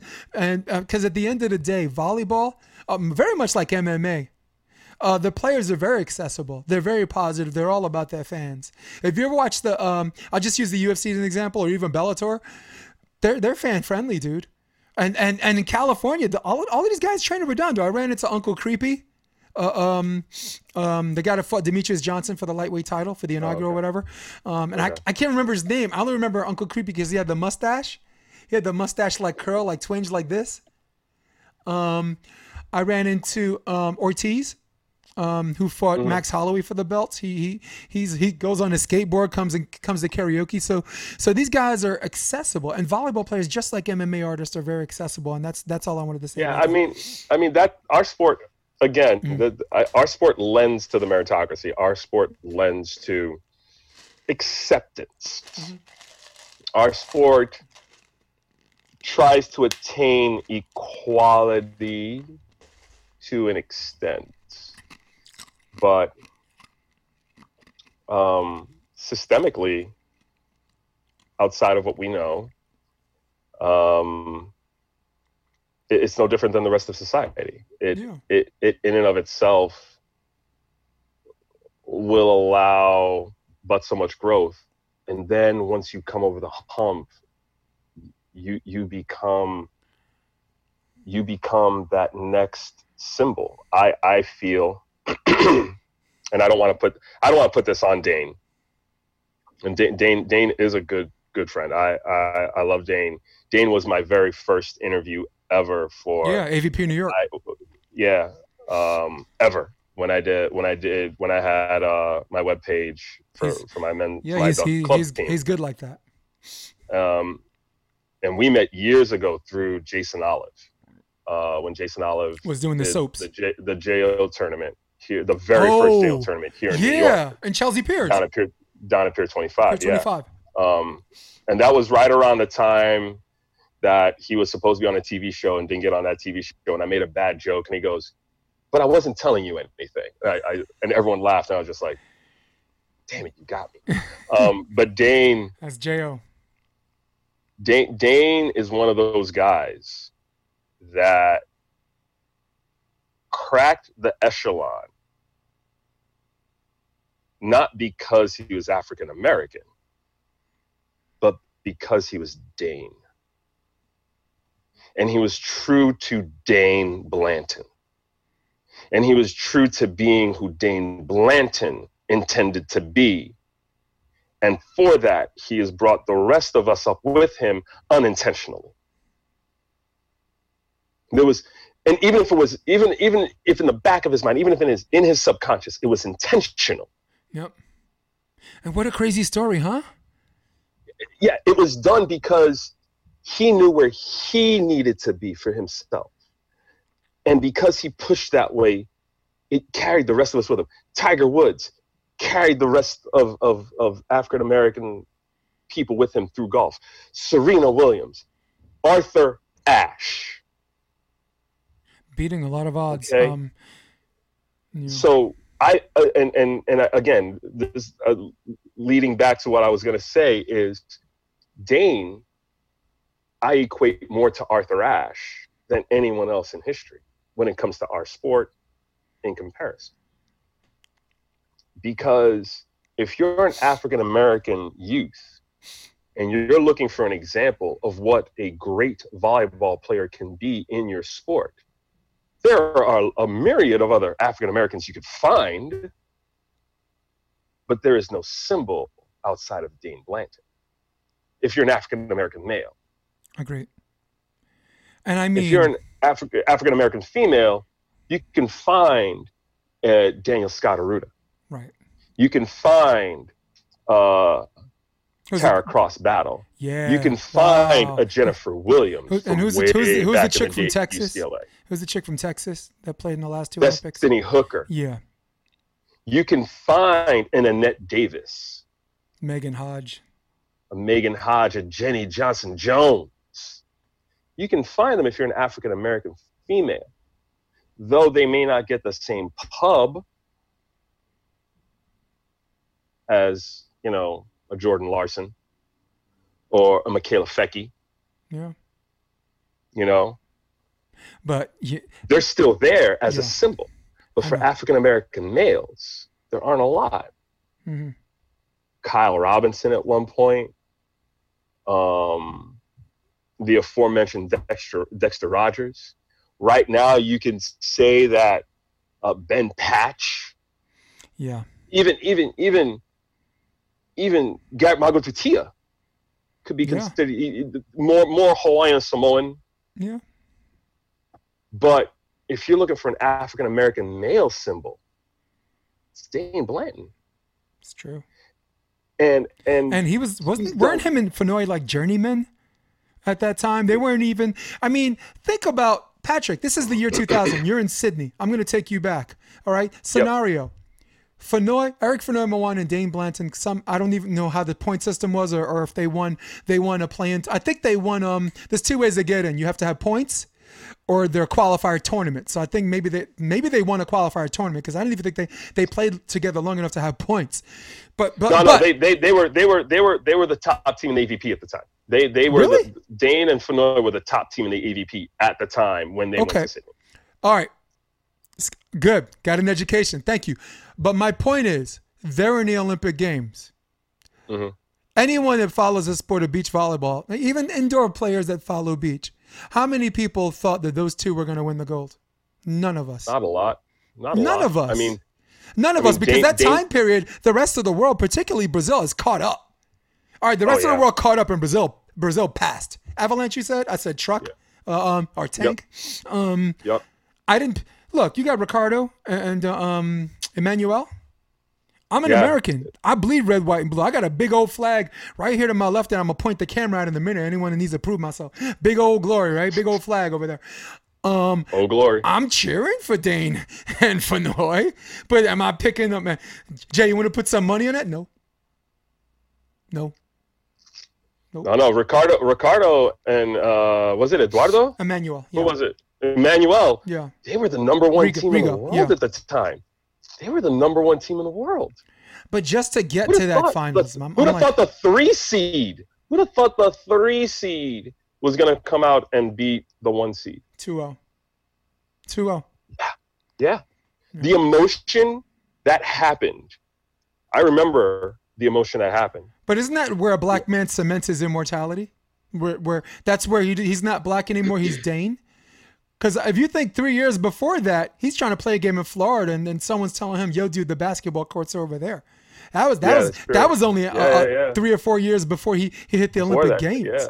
Yeah. So when does Dain Dain become?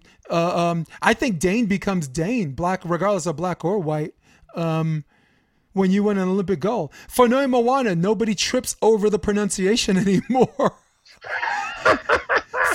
for for I- I Moana, also I, should be getting also- paid by the continent, okay, or the Yeah, vowel. true, true, true. by the vowel. Um, But no, I, I agree with you. I agree with you. I, I, I don't know.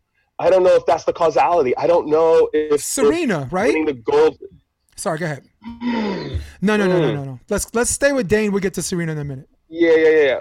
I don't know if that's the causality there. I don't know if the if if the if maybe for us as a society, maybe for us as a people, Dain became Dain when he won the gold medal.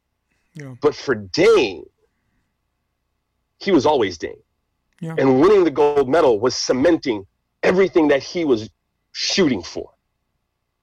Getting the opportunity to represent the United States. I mean, there's no Getting the game. There's no to be in game after that, that, gold right? medal match. There's no game after that. Don't, we don't play the winner of Mar- Mars.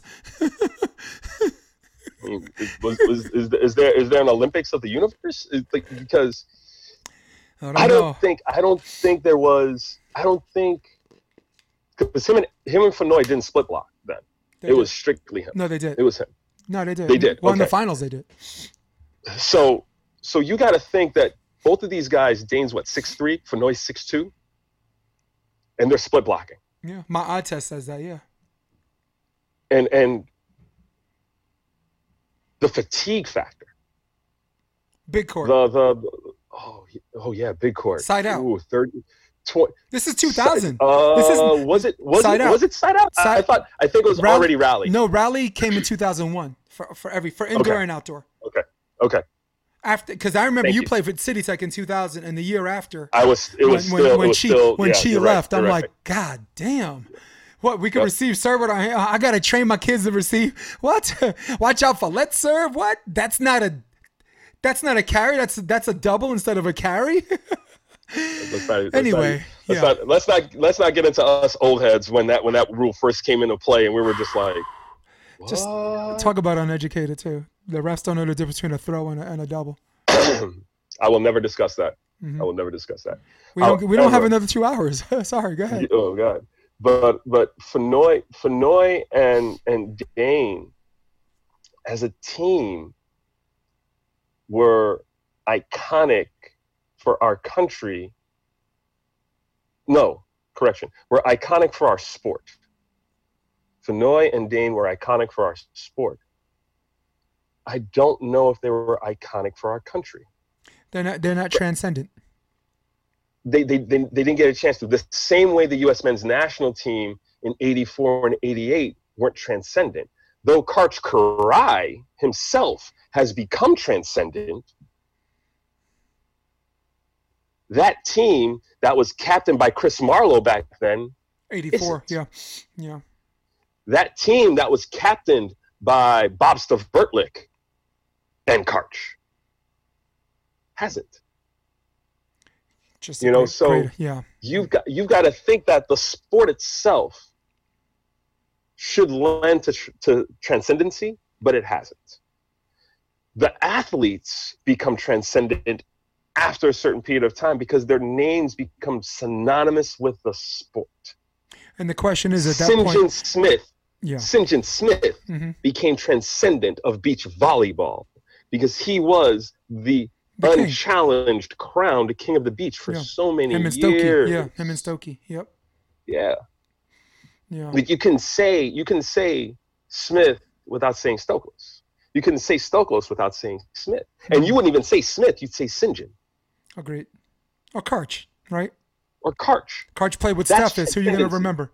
Right. Yeah, you remember Karch. That's transcendency when your name is transcendent from thing to thing to thing. Dain has become transcendent after play. That's I don't know if a lot of people remember That's outside of our generation who will tell the stories of who he is. Now he's going to become lore. Back to that conversation Mm, of just how hard this guy worked. Pomona High School, UCSB, busted his tail on the beach, gold medalist. One of the best in the AVP. Best blocker in the AVP, by the way. He did get he did win that award. Gold medalist. yep. Nobody else to beat. No. No worlds to conquer. Right. Listen, I heard the gravity on the moon's pretty good, man. I'd like to go out there and test my vert. Even then, I'm still gonna lose the Dain by like by like 12 points. One of my favorite stories to tell You know, Eric still plays. Yeah. Uh, Eric, Yeah. uh, Eric, uh, uh, um, Greg Faulkner invited me to play fours, and just watching Eric Fenoy warm up still looks good. You know, warm. I mean, he he played last year. He played in the Navy P. yeah, last played with. year. Um, actually, he played two years ago. Is Jeremy Casebeer, Hermosa Beach. Jeremy Casey. You know, someone came up to me. They're like, uh, I, I, "Listen, I got a question for you. Who's that guy in the court? What, what relation is he to Eric Fonoimoana? is he like the brother, younger brother?" And I'm like, Nah, dude, that is That's Eric, Eric. Moana. That's one of the biggest compliments I could give him. He, he he's got to listen. He ain't gonna like. I mean, he's got a really cocky side to him, but it one it doesn't mean his love is not unconditional. Uh, um, he still he possesses unconditional love and love for the sport that everybody can relate to. We could all speak that same language because, I mean, no, I'm not talking about who's perfect and who's that. I'm not, you know, I ain't going that route. I, I, I but I like I like what he did. I like that he played with Jeremy. You know, I don't know how he got of- in. Uh, he got in as a wild card. I don't know what the hell that's supposed to mean, but Well, but, my, but I think Jeremy had points for stories, both of them. So go ahead. Yeah, one of my favorite stories to tell, and Justin, Justin, Justin knows about this story. Justin Sack knows about this story. I think I've told you this story, but I've said it countless numbers of times. Bel, Belmar AVP, and this was when Bud Light was sponsoring the. Uh, I think Bud Light and Cuervo were Yeah, sponsoring six AVP figure first prizes, dude. Yeah, uh, 2001 was it 2001? Yeah, it was 2001. Well, they did it for a long time. Yeah. So 2001, Belmar Open. Two of our buddies, two of our friends, uh, Evan Silverstein and Elvis Rodriguez, two of the shortest men to ever play volleyball together. Elvis was blocking, Evan was playing defense. Elvis pulled a lot. They they they they, they basically dug everybody from the ground. Guys hitting straight down and they're just picking it up. Pushed Fenoy and Dane to a third set tiebreaker. First round, first round, yeah. Did they? I gotta I gotta Yeah. look that up. I gotta look that up. I do And know they pushed them. I They do know pushed them. I do know that Elvis qualified once, and I do know that Evan qualified. I think with Amari Velasco, um, and I think that Tim McNichol qualified with Amari Velasco, and I think Mike. Tim, Tim qualified with uh, Igor Kinchin. Oh, Igor, right? Yeah, but I I I do remember Evan playing Karch and Lambert, and the first game was 24-22. And then the second game, Karch and Lambert cracked the code, but, but, and I didn't go, but all of our friends were saying that Karch had a hard time uh, picking up his shots. Evan just, I mean, his court vision and his ability to scan the court was uncanny, you know. And I That's the Dolly Banana right there, baby. One- hated that dude. of, uh, hated that dude in Central best. Park. Hated that dude in Central Park, dude. Thought he was a weasel. But let me One tell of, you one of. Smith, one of Smithtown's best. I will never, I will never deny that that man had one of the prettiest It's just freaking platforms dude. I've ever seen, He's just and he freaking was rad. quick as lightning. Quick as lightning. I see him Um, every summer. The last three summers, uh, because um, like AAUs are in California, Junior Olympics, um, USA volleyball, and of course the AVP first. So wherever those those big tournaments are, are they're they're kind of and not to mention our BVNE get notice showcases. So there's this period from June all the way up to the last week of July. Evan's just Evan just goes stays. He lives in Hawaii, but he stays at a hotel in Hermosa Beach, the beach house, and just recruits. He's the assistant coach at um Univers uh, the Hawaii Beach team. Hawaii, yep. Yeah, For the for yeah. the Beach Wahine, yeah. yeah, Um, he ended up recruiting our, our, our program director's daughter for a little while, Presley, uh, Duran's daughter. Wound up uh, shortest five three, shortest player to get a scholarship, man. So, but yeah, so I see Evan all the time now, so, and, and we're cool, you know. here's here's my question to you, and you know my perspective here in New York is completely different to your perspective in California. Um, but I, I, know that all the groups are really tight knit uh, when it comes to coaching, when it comes to player evaluations, when it comes to exchanging of ideas. I have had a great fortune over the past, God, uh, Seems like 12 two- years. Seems like a decade Well, and a half, right? Yeah, Yeah. yeah, yeah. Well, no, actually, you're right. It's it's it will be a decade. It will officially be almost two decades. Yeah, a decade Um, and a half ago, you had Mount St. Vincent dumped on your lap, and you and, and you did a terrific. Not dumped. I, I I was I was happy to take that position. Not, I will never say it was dumped on me. I had a potential All American. I had four guys who were Mhm. all conference. Um, all of them ended up being yeah. four-time all back then, had two EIVA—that was Division One, Two, Uh, and Three. No, no, no. Actually, that Oh, was at the start of the NECVA. Okay. and um, and Phil Gallagher ended up being a two-time All-American just on sheer will. The guy was just good. So what? What? Sorry, what was your question? Because you know me, Um, I drive us both yeah. off the cliff again. It's it's. I have had the, the great fortune of learning, and I know that you worked with Mayor. I know that you worked um, with a few other coaches, Alan Knipe. Um, I've got Jay Hosick here. I've got our our our brethren, uh, Sam Schweisky. Got Rummy. I've got Carl France. Um, Wow, Hunter alumni. I've got Danny Goncalves. yeah. Uh, I've had some great Talk about hardworking coach. Yeah. yeah, great hardworking minds to to tap from. What's it like being in California, where you know sometimes the rumors are noses are up in the air when you're from the East Coast, and, and with when it comes to your volleyball knowledge. Yeah. Um, what has it been like for you, just just just over these years, and you've been there a while now, uh, getting acclimated hmm and getting your foot? You talk about getting your foot in the door. Like, how have you gotten your foot in the door, and how have you pushed through for yourself? All right, bear with me on this one because this is this might be a little bit funny. I'm in a bar, a pub. I see a good-looking girl. I get dragged into the clubs by you and Ricardo to dancing. I don't want to go dancing or whatever. right? Okay. Um, and this this is gonna go full circle, and you're gonna appreciate this. All right. I'm already appreciating it. All right, there's a hot girl, and I want to talk to her, but because everybody's grabbing her ass and everybody's like trying to push up on her, by the time a, a nice guy like a nice fella like me comes up, wants to step two, she's she's already got her shield, and she ain't got time for that nonsense. Now, while I'm telling this story, I want you to equivocate how that applies to coaches and like people people trying to get with them or people trying to suck up their knowledge or whatever. So, for me, I'm like, I don't want to go out here. I don't want to go to the club anymore. Every all, all, all of these guys want to act like hard rocks because they drink it too much. All of the girls think they're the best thing that happened since fucking Madonna. Why am I here? I don't want to do this anymore. I don't want to go clubbing anymore. So, but the biggest solution I got to was when I see a girl and she sees me and I see her, ignore her. Don't don't don't thumb my nose. Don't don't roll my eyes.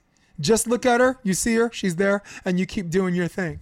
And if she's still there at some point, and if she looks up again, at some point, you're gonna wind up next to each other, and you're gonna wind up talking to each other. And that's what happened uh, with beach volleyball here. Indoor volleyball is still a big wall, and I, and I really appreciate Alan Knipe for giving me the opportunity. I only worked with him once, but that was a big role as a court evaluator for high high performance tryouts. Um, Chi Chi got me that in. Chi was like, "I got a guy from New York, you'll love him." This this this wisecracking dude from Brooklyn. So basically, when you see the hot girl, Patrick, and you you see her, maybe she sees you, and you ignore her, two things are gonna happen. Eventually, or three things are gonna happen. You know, you never talk. Two, she's gonna be like, "How dare that motherfucker ignore me? I'm all that. You, who does he think he is?" Because and you're laughing because we know women like that. The women they they want you to pay attention, and then when you do, they listen. They want you to pay attention so they can ignore you. They want you to pay attention so they can ignore you. All right. So that's the second thing that could happen. The third thing is she be her, you be you, and and and and if you magnetize towards each other where a conversation happens, then it happens. So for 50% of how I got my foot in, it was just me being myself, sitting next to someone, and maybe we're watching a tournament together. This is how I met Duran. There was a, a juniors tournament. She's watching her daughter play. And I'm like, oh man, you know, she she she she do a better job she just held her platform. And she's like, you're an indoor coach, aren't you? And I'm like, yeah, because if you remember like the beach games in the 2000s, everybody's just wailing at the ball left and right. Nobody's holding their platform. And now because of the rest of the world is doing it right, you know, like like that little ex- uh uh sec that one second hold that, that makes you feel like a goofball, but it's done right. That little beat. That little beat. So got into a conversation with her about volleyball, just casually.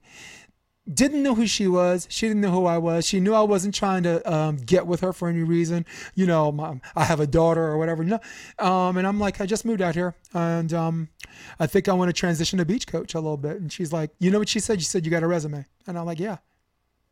So I gave her my resume, and you know what this woman does? She doesn't ease me in. She doesn't let me coach like the tiny little people, the 11 year olds, you know, just, just learning how to, these, you got 11 year olds using their hands out here, you know, but just learning how to like approach three step. You know what this chick does to me? She, she throws you in with the with the with the 18 year old. Yes, go ahead, go coach them. We call them the knuckleheads. The, we call them the knuckleheads because they're already going to college. This one got a scholarship. This one got a whatever. They uh-huh. got so good so fast. They got shit figured out. anyone under the age of 30 that tries to tell them how to play, they're not gonna listen to them. So I'm an old uh-huh. school guy, but I look mad young. So the first day she sticks me with them, and I do a drill called the BS drill. Just bump, set with your hands, walk uh, roll shot cross court. So the bot, the yep. south side's going cross court, the, the north side's going line. So not as fluidity for this eight this eight girl drill, which is rare because in the summer we only have four girls or six on the court. We have more coaches, more personal attention. So I get I tell them the shag, and there's a girl named Georgia, and she's walking, she's not running. I'm like Georgia, you walking in my practice? So Georgia does one of these. Look at this. She go like give me a break. And so what i have a decision to make. And i'm only 10 minutes in pat and i do this. I go and then i call presley over her, her daughter. Presley come here for a sec. And i'm like do you know what the plank is? And he says yeah coach just like this. So she gets down in the plank. So she, and i'm like very good. She tries to get up. I said no no no no no no no. So i said stay there. Stay there. Stay there. And i said um, what's your name? Serena? Plank. Um What's your name? Natalie. Natalie, cool. Plank. Why? Why why is not in your vocabulary? Plank.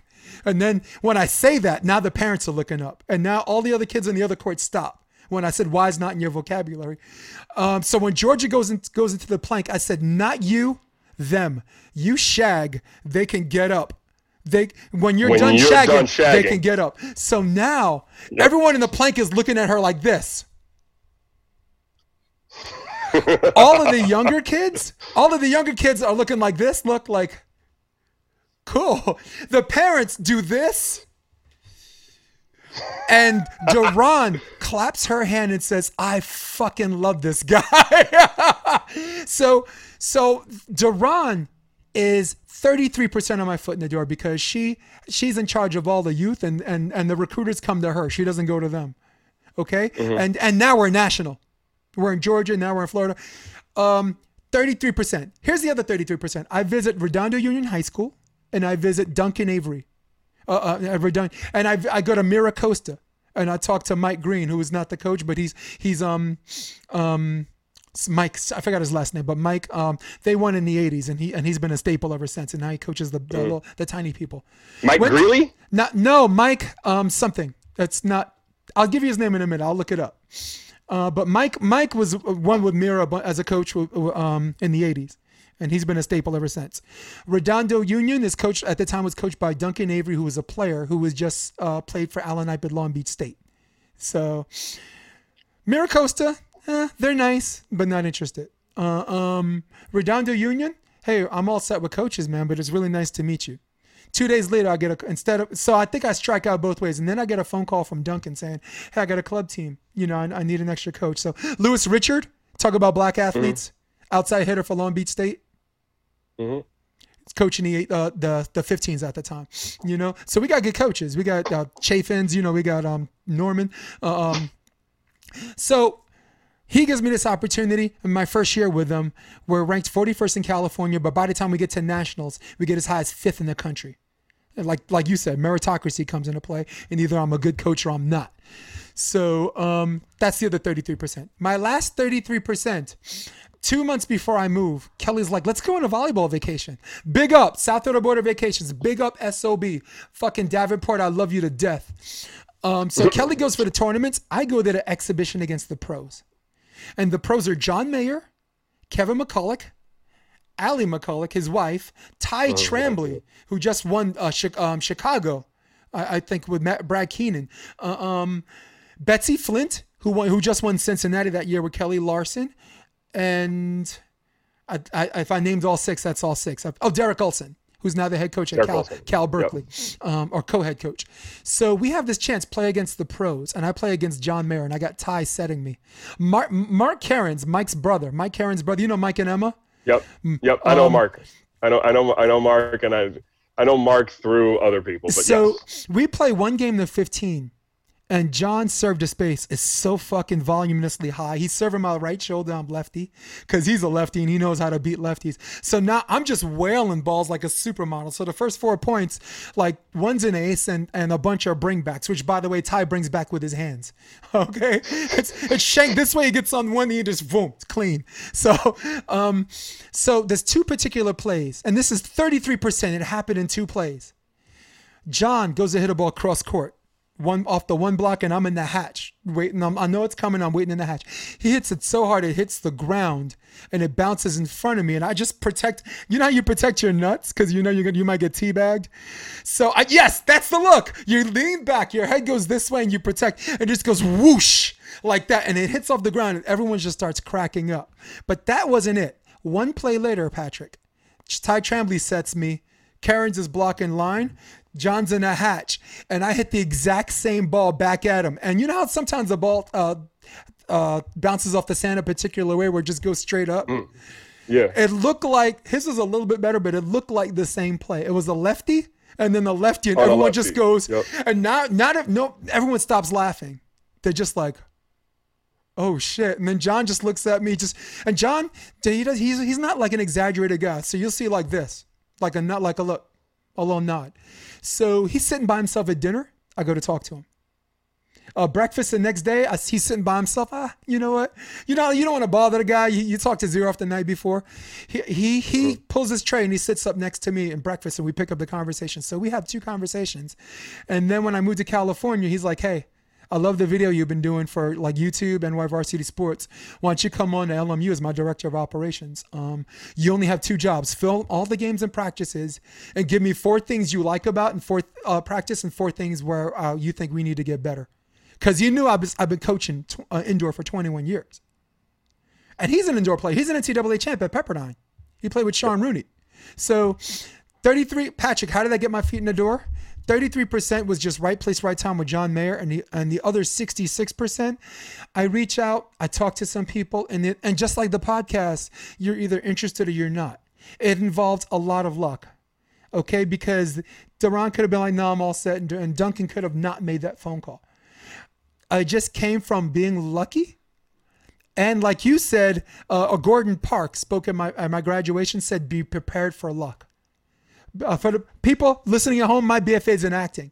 Volleyball uh, uh, opportunities sometimes can be compared to acting, where um, the best person doesn't always get in the door.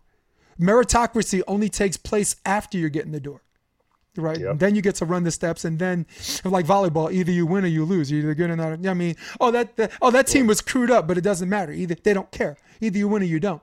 So how I got in I, was uh, was luck, I- but I used the fuck out of it. Look, LMU became WCC champs the, the, the next year. So I did my part. I was part of that, right? Um, uh, Endless Summer Beach Volleyball, we lead the country in, in recruitments per capita. We have four girls going to USC, two Long Beach State, one Arizona, and one GCU. So I did my part.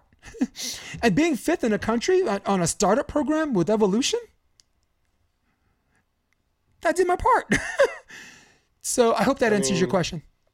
No, no, it, it, it's it's absolutely what I was hoping to hear from you Mhm. because I remember you and I used to get into some arguments, Of course. discussions, heated about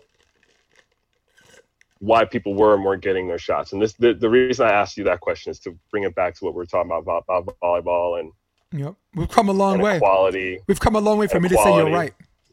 Yeah. Um, and I remember back then, and I'm gonna paraphrase this. I remember back then, you're like, they just don't want someone like me. Like Jay, that's not what it is. It's not what it is. They don't know you. They didn't know me. I mean, Carl France opened up a lot of doors for me. And you were Um, prepared for luck. More, more, more, more than more than I can ever thank the man for. Period Yep. funny thing is I always come back home. I always come back to CMSV. This is this is my third stint with CMSV. I was head coach, 11th in the nation by the time I walked out the door. Left, uh, did D2, did two D2 teams, went to City Tech, my alma mater, coached them, went back. Yeah. Um, I think Eater became a good coach because of you. I, I don't know if Eater became. I think I think He Eater's won- just Eater. He won Coach of the Year uh, um, two years Yeah. after you. I'm, but he also won Player of the Year two years after I left City Tech. So I don't think I don't And there's think, only there's only four people that have done that. Yeah. So so I don't know. I don't know. I, I will never attribute Eater's success to me. Okay, I get Um, I think Eater's success is Eater's success. Right. And I appreciate you saying it that way. But and and I, I knew why back then you you fought against the idea that it, it it's got to be more. And it comes back to the meritocracy thing. It's like I've busted my hump here in New York. I've done what I needed to do here. I've put in the work. I took I it as far as it could go. recruit. Yeah, and and and part of you took it personally. You know, it's like why, why not me? It's my weakness. And and I think that that's that's everyone's weakness. I think that that's just a, a human weakness. Everything becomes personal at some point. And Beca- until because something your escapism personal- becomes your your when it becomes your career, it hurts. yeah, It fucking hurts. or or when it's just your life in general. Bringing it full circle because I'm looking at the time and and my friend is gonna be really mad because I'm gonna be super late, but um, super duper late. Uh, but bringing it full circle, all the way back to where we began the conversation today. Please. Right. Meritocracies work when you're in the door. African Americans have never been in the door. Amen. When we got to the door, it was slammed in our face. When we Mm. jammed our foot in the door, you stubbed it with a hammer. When our bodies were halfway through, you found reasons to punch us in the eye to get us out. Now that we're in the door, you're trying to kick us out. And as a society, as a people, when you get abused systemically over and over, when you get told to your face that the person next to you who looks exactly like you is not someone you can trust, and you start to believe it, you are wounded, you are hurt. And just like anyone in this world, just like anything in this world, when you are wounded, is when you are most dangerous. You will attack because it is either fight or flight. And we have tried running away enough times There's nowhere else to run. now fighting is the only way we know to survive. There's nowhere else to run. Exactly. Yeah. In terms of volleyball, African Americans are slowly catching on to this sport. Caribbean Americans have always held on to this sport. I learned from I'm them. Caribbean. I'm Caribbean American first. I'm American, of course, born and raised in New York City. But the first seven, eight years of my life, I was in Haiti. English wasn't even my first language growing up. I didn't. I didn't speak English till I came back to this country. You'd never know, Yeah, it's true. Yeah. but They're coming. I grew up watching soccer. I grew up watching volleyball. I have family who were on the Haitian national team. Family by marriage. Yeah, of course. That's I have friends who are on the Haitian national team. They all live here in America. They're all Americans. Why do you think the East Coast indoor scene is such is so fierce? Our immigration population, Dominicans, Haitians, the Russians, Jamaicans, Russians, Polacks. Polish, Brazilians, Mexicans, uh, Chinese, Korean. That's our whole youth scene. Our whole youth scene is Chinese. If you look at if you look at New York City as a whole, we have never been a homogenous volleyball scene. We are made up of the tableau of the quilt that is the melting pot of what America has always been. Isn't that, isn't that great? But as soon, but as soon as that melting pot enters something homogenous, we are immediately looked at poorly. That's no different in society. You could bust your tail, get a master's degree from Harvard, be a kick butt, nonstop, unabashed fighter of the people and still be called an ape because you decide to wear a sleeveless dress while your husband, the President of the United States, addresses the people. Yeah. Some people who were, who are listening to this thought I was talking about Obama. No, I was talking about Michelle Obama. Yeah. I remember.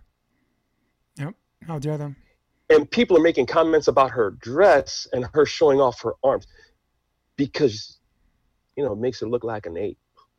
Ooh, look at her.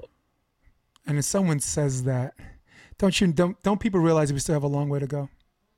Exactly. I don't, I don't condone the riots. I don't. I don't think looting and destroying property of our own helps further our cause because a lot of the people that are being disenfranchised right now by the looters and the rioters are our own people, Mhm. unfortunately, In our own neighborhoods. in our own neighborhoods, nonetheless. But I know where it comes from.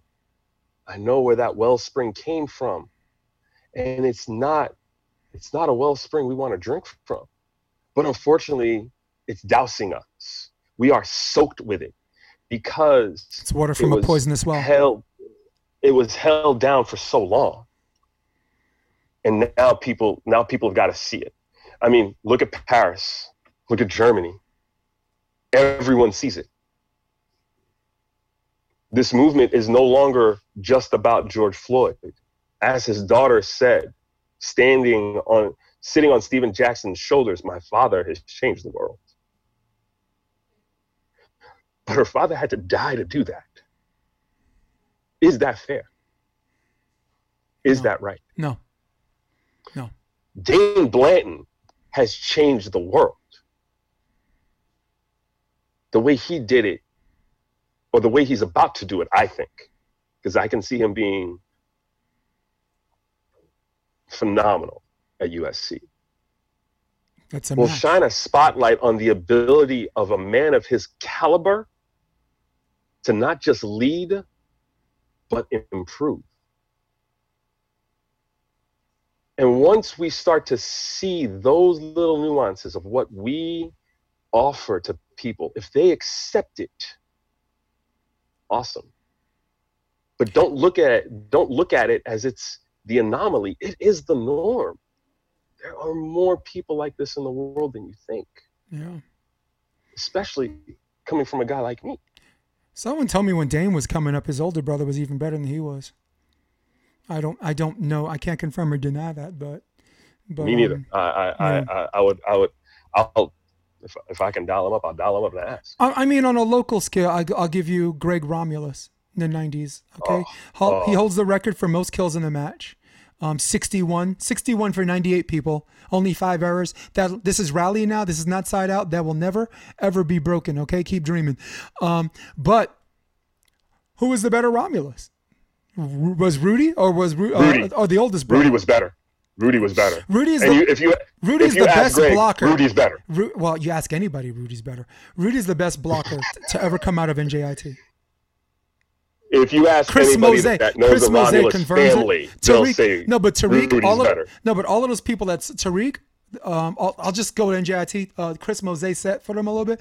Um, all of those people were like, he's the he's as far as intelligence, not just not just a, uh, some some brother that could jump high, but as just intelligent and reads and and when to leave early and this and that.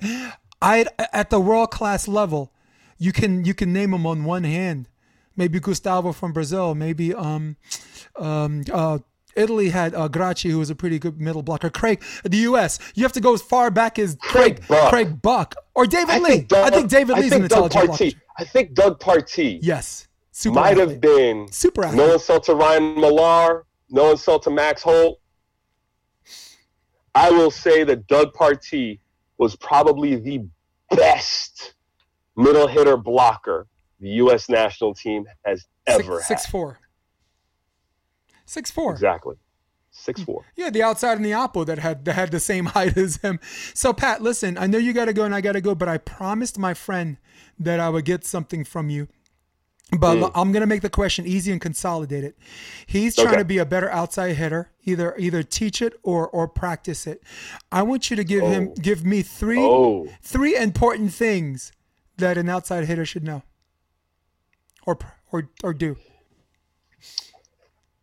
Uh, is that a long question? no, no, no, no, no, no, okay. no, no, no, no. Okay. Outside of the technical stuff, we're talking about the metaphysical stuff, right? We're talking about the intangibles, right? Let's do it. All right. So of course you got to put in the time and, and, and, the work in the gym. You've got to get technically strong. You as an outside hitter will never be satisfied. Ever. There isn't a set out there that will be to your liking.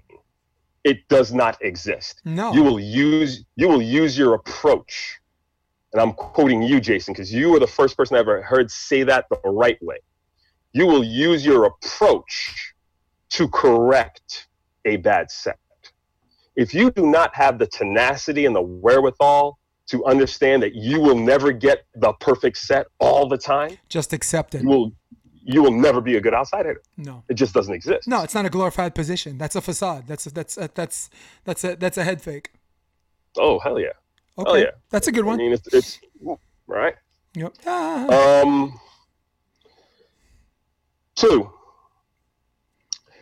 better be ready for probably every bit of chastising and every bit of blame. Uh, though the setter is the quarterback of the team, the outside hitter is equal to a quarterback on a football team because you will get every set. You will get every bailout set. You will get every in set tempo, every set in tempo. You will get every set out of tempo. You will get every junk set. You will get, what was it? I had 77 attempts in one match. One, one, one, one match. I think it was against either Ramapo or USMMA. I had something like 77 attempts. It wa- Or whatever. eight, no, 80. It was 80 attempts. It was. Um, 80 attempts. I think it was Ramapo and it was four sets. And that went to four sets Four sets. because that was side out. Yeah. And we lost in three. Lost uh, three I- to one. Yeah, yeah, we lost in four. Yeah, three one, and I had eighty attempts, and those attempts were never in the same spot, and I had to learn how to take good shots and not just swing away. I remember Chi yelling at me one time, saying, "Either you're gonna get blocked or you're gonna learn." And I looked at her. I snapped, and this is in a match. We were playing New, New Paltz, actually. We were up at New Paltz and I snapped my neck at her and I tried to give her the, the, the side eye, evil mom eye, and she goes, "That will never work on me. You're either gonna you're either gonna learn or you're gonna get blocked." The last of the power women, man. Hmm, They don't they don't make them anymore like that. So that's um the second thing. That's two. Three. Lead by example and not by words. Put in the time. Be the first one in the gym on game day, jump serving 100 volleyballs out of the bin. Be the last one out on game day with your coach, with your teammates, playing doubles. the only way you get better is by wanting hmm and having the passion to get better. If you don't have that, everything we've just tough. To, it's discussed, tough to be an outside hitter and have that and not have that. That's the everything that's we the just discussed will feel like weight on your shoulders. Everything we just discussed will feel like you are being crushed because you feel like the world is on you. This is a sport, this is a game. It's simple. It's difficult to master, but it's simple. And if you put in the right amount of time, if you put in the right amount of soul and heart into it, it does not matter what goes right or wrong in the match. It does not matter what goes right or wrong in the play. You knew that at the end of that sequence, you, your brothers and sisters on the court, everyone in the stands, left it in that moment.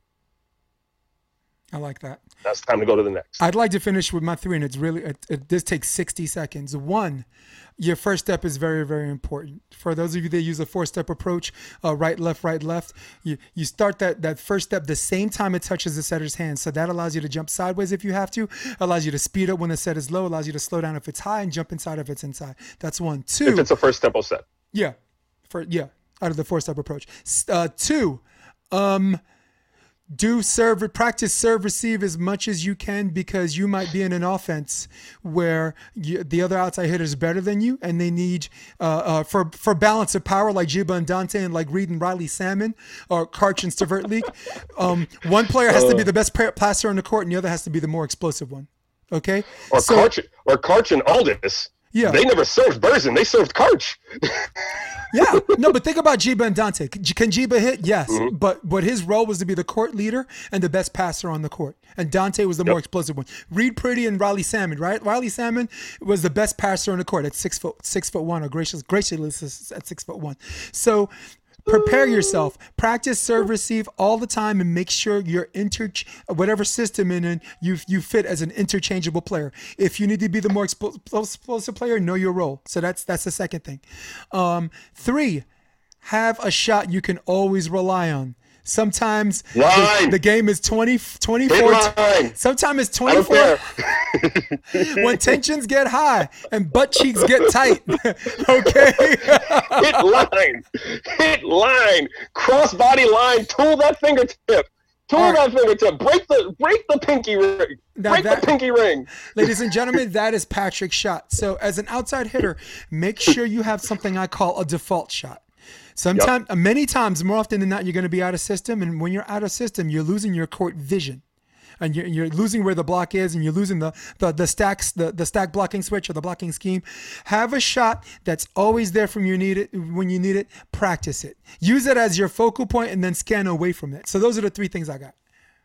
So I'm going to tell this story, and I hope, hopefully, Jay. Uh, I'm sorry, I know I'm late. I don't. It's, it's already done. I got but, another file in. I'm good. So, so and you will remember this because we are playing Mamdouh at John Jay. no. It was the year where you were the associate head coach. And I can't remember what was going on, but I was standing in the middle of the court. And she screams out, Who's passing? and I throw up my arms and I throw my arms out. I got I got this. Yes. By myself.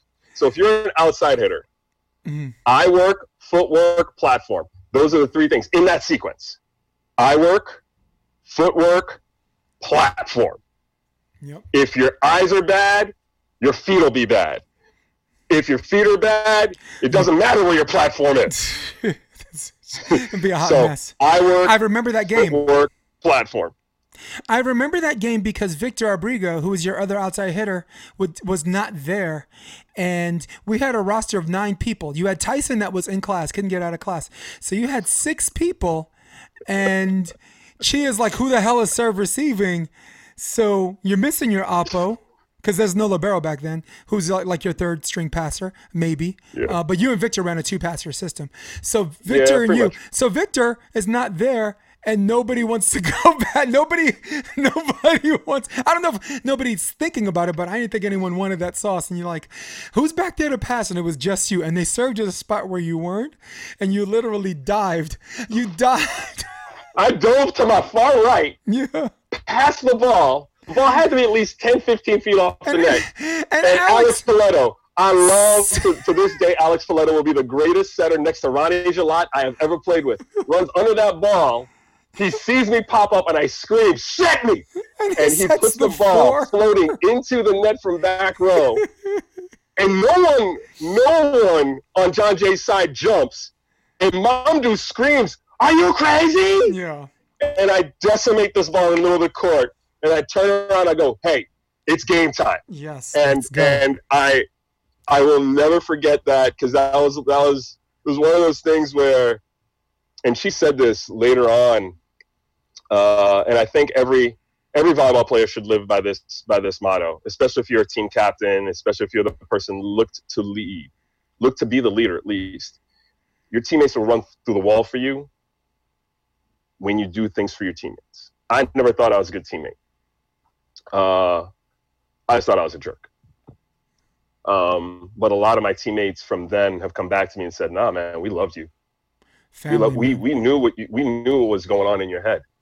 I can't even think of a tighter. I mean, they're they're look, volleyball in general. These teams uh, become emotionally invested and they become tight knit, Mm-hmm. tight knit. But and I'm not talking about levels. I'm talking about fellowship. I can't even think of a fellowship better than City Tech, except for maybe Cal Northridge, where Greg Faulkner, like Faulkner, Marty Lorenz, Ty Tramblie, all of these guys are still still mad tight. But nothing, nothing.